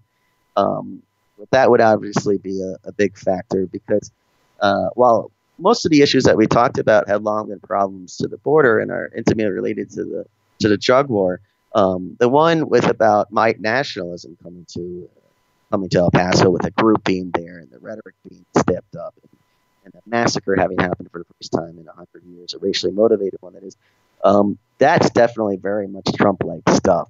So, uh, first of all, with the impeachment proceedings, second of all, with the general election last year, that, that will have a lot to do with whether or not this kind of stuff is this fiery rhetoric, so to speak, that so clearly drives um, what's going on with white nationalism on the border and beyond in the states these days. That that will be key factor. But um, you know, a lot of the damage has already been done. So even if Trump is undone somehow by some miraculous impeachment proceeding, or even if he does manage to lose the electoral college, uh, the popular vote does seem to be out of his reach this time around. But as we saw the last time around, that doesn't necessarily seal his fate. Even if that does happen, white nationalism has been the seeds to it have been planted and provoked and, and grown quite significantly, and it's it's hard to say to what extent they would die down if um, Trump lost. So uh, this kind of stuff could still go on in a sort of back potential backlash, and it's something that um, needs to be needs to have the kind of the vigilance that it hasn't had um, for the U.S. government. Obviously, uh, you know, the law enforcement and um, vigilance over uh, white nationalism has not been a, a very big priority. And in fact, even to a certain extent, there, there were funds that were diverted away from that and more toward uh, so-called border security. And so, you know, here we are. So a lot of it basically boils down to those two things. You know, the fate of Trump, as well as to what extent, uh, which he's already provoked, this kind of white nationalism manages to stay alive. So uh, time will tell. Um, but uh, regardless of what happens with that, the borderplex uh, in El Paso and Juarez is a quite a quite a crazy place in which to live, and uh, has a lot of stuff imposed upon it against its will by forces uh, that are quite big and powerful. So um, certainly, I'll be covering it for years to come. And uh, lo and behold, we might be on the show uh, talking about it, uh, any one of these issues once again, because the border really rarely does um, cease to be a place of, of incredible uh, forces at work, both politically, economically speaking, and, and, certainly with the drug war as well. Uh, and, and, by now, and by now, even white nationalism too. So there you go. Yeah, the whole nine yards. Uh, uh, pleasure having you back on again, Andrew. And I promise that we will have you on sooner than five years from now. That break between two interviews was far too long. Thank you so much for being back on our show. Really appreciate it. And you, people should go check out all of your writing at Alternet, and uh, you can follow Andrew on Twitter at Andrew underscore Kennis. Thank you so much for being back on our show. Pleasure being on with you, Chuck. Thanks a lot. All right, take care. Live from the Nightmare of Want, this is Hell. Join us every Wednesday evening for our weekly meet and greet, which is more a drink and think. This is Hell office hours at Carrie's Lounge, 2251 West Avon. Drop by, drink, hang out, watch me drink, get some free This is Hell advertising stickers and free show related books. That's Wednesday evenings at Carrie's Lounge from 6 p.m. to 9 p.m. for This is Hell office hours. you can check out our new, nearly completed studios and get some This is Hell merch as well well if you choose. That's every Wednesday at Carrie's Lounge, 2251 West Avon in Chicago. Come on by, meet other listeners of This Is Hell, meet Mel, our semi feral cat, every Wednesday. This is Hell officers at Carrie's Lounge in Chicago's Little India, West Ridge neighborhood. I'm your bitter, blind, broke, gap toothed host, Chuck Mertz, producing this week's This Is Hell. Alex Jerry. Alex, what's happening on This Is Hell on our two hour podcast happening Friday, beginning at noon Chicago time, streaming live? Uh, Friday at 10 a.m. Did I say before? Yeah, yeah. 10 a.m. Uh, 10 to noon. Uh, Andrea Ballesteros is going to be on to talk about her book, A Future History of Water, which uh, I'm guessing is going to be a huge bummer. it's going to be really and, uh, depressing. Thomas Adams will be on to talk about his piece, A Tale of Corruption at the United Auto Workers. And Jeffy's going to be giving a moment of truth, and Alex and I will be back here. We want to thank today's guest, international journalist and researcher Andrew Kennis, who posted the Alternet story How El Paso Became a Natural Target for a Brutal Act of White Supremacist Terror. Thanks to uh, returning guest Adam Kotsko, who is on to talk about his N plus one magazine article, The Evangelical Mind. You can find our past interviews with both Adam and Andrew at thisishell.com. Actually, you can only find Adam's. Andrews, you're going to have to subscribe to Patreon. This is Hell on Patreon at patreon.com slash this is hell to hear our interview with him from back in 2014 about the Sinaloa drug cartel and their activities here in Chicago. But Adam's uh, interview that he did with us in the past, last year, one year ago, about his book Neoliberalism's Demons on the Political Theology of Late Capital, you can find right now at thisishell.com. We want to thank Ben Werg Gaft, who is author of Meat Planet, Artificial Flesh, and the Future of Blood. You can find out more about Ben at his website, benwurgaft.org. This week's hangover cure is spaghetti aglio e olio, although I wouldn't suggest you put olio in anything. Olio is disgusting. Subscri- subscribe to This Is Hell on Patreon at patreon.com slash This Is Hell. Thanks to Alex. Thanks to Ronaldo Magaldi for doing the research and editing, uh, not only the Rotten History, but also giving us our suggestion for our hangover cure this week. I'm your bitter, blind, broke, broke gap tooth host, Chuck Mertz. This is not the media. This is hell.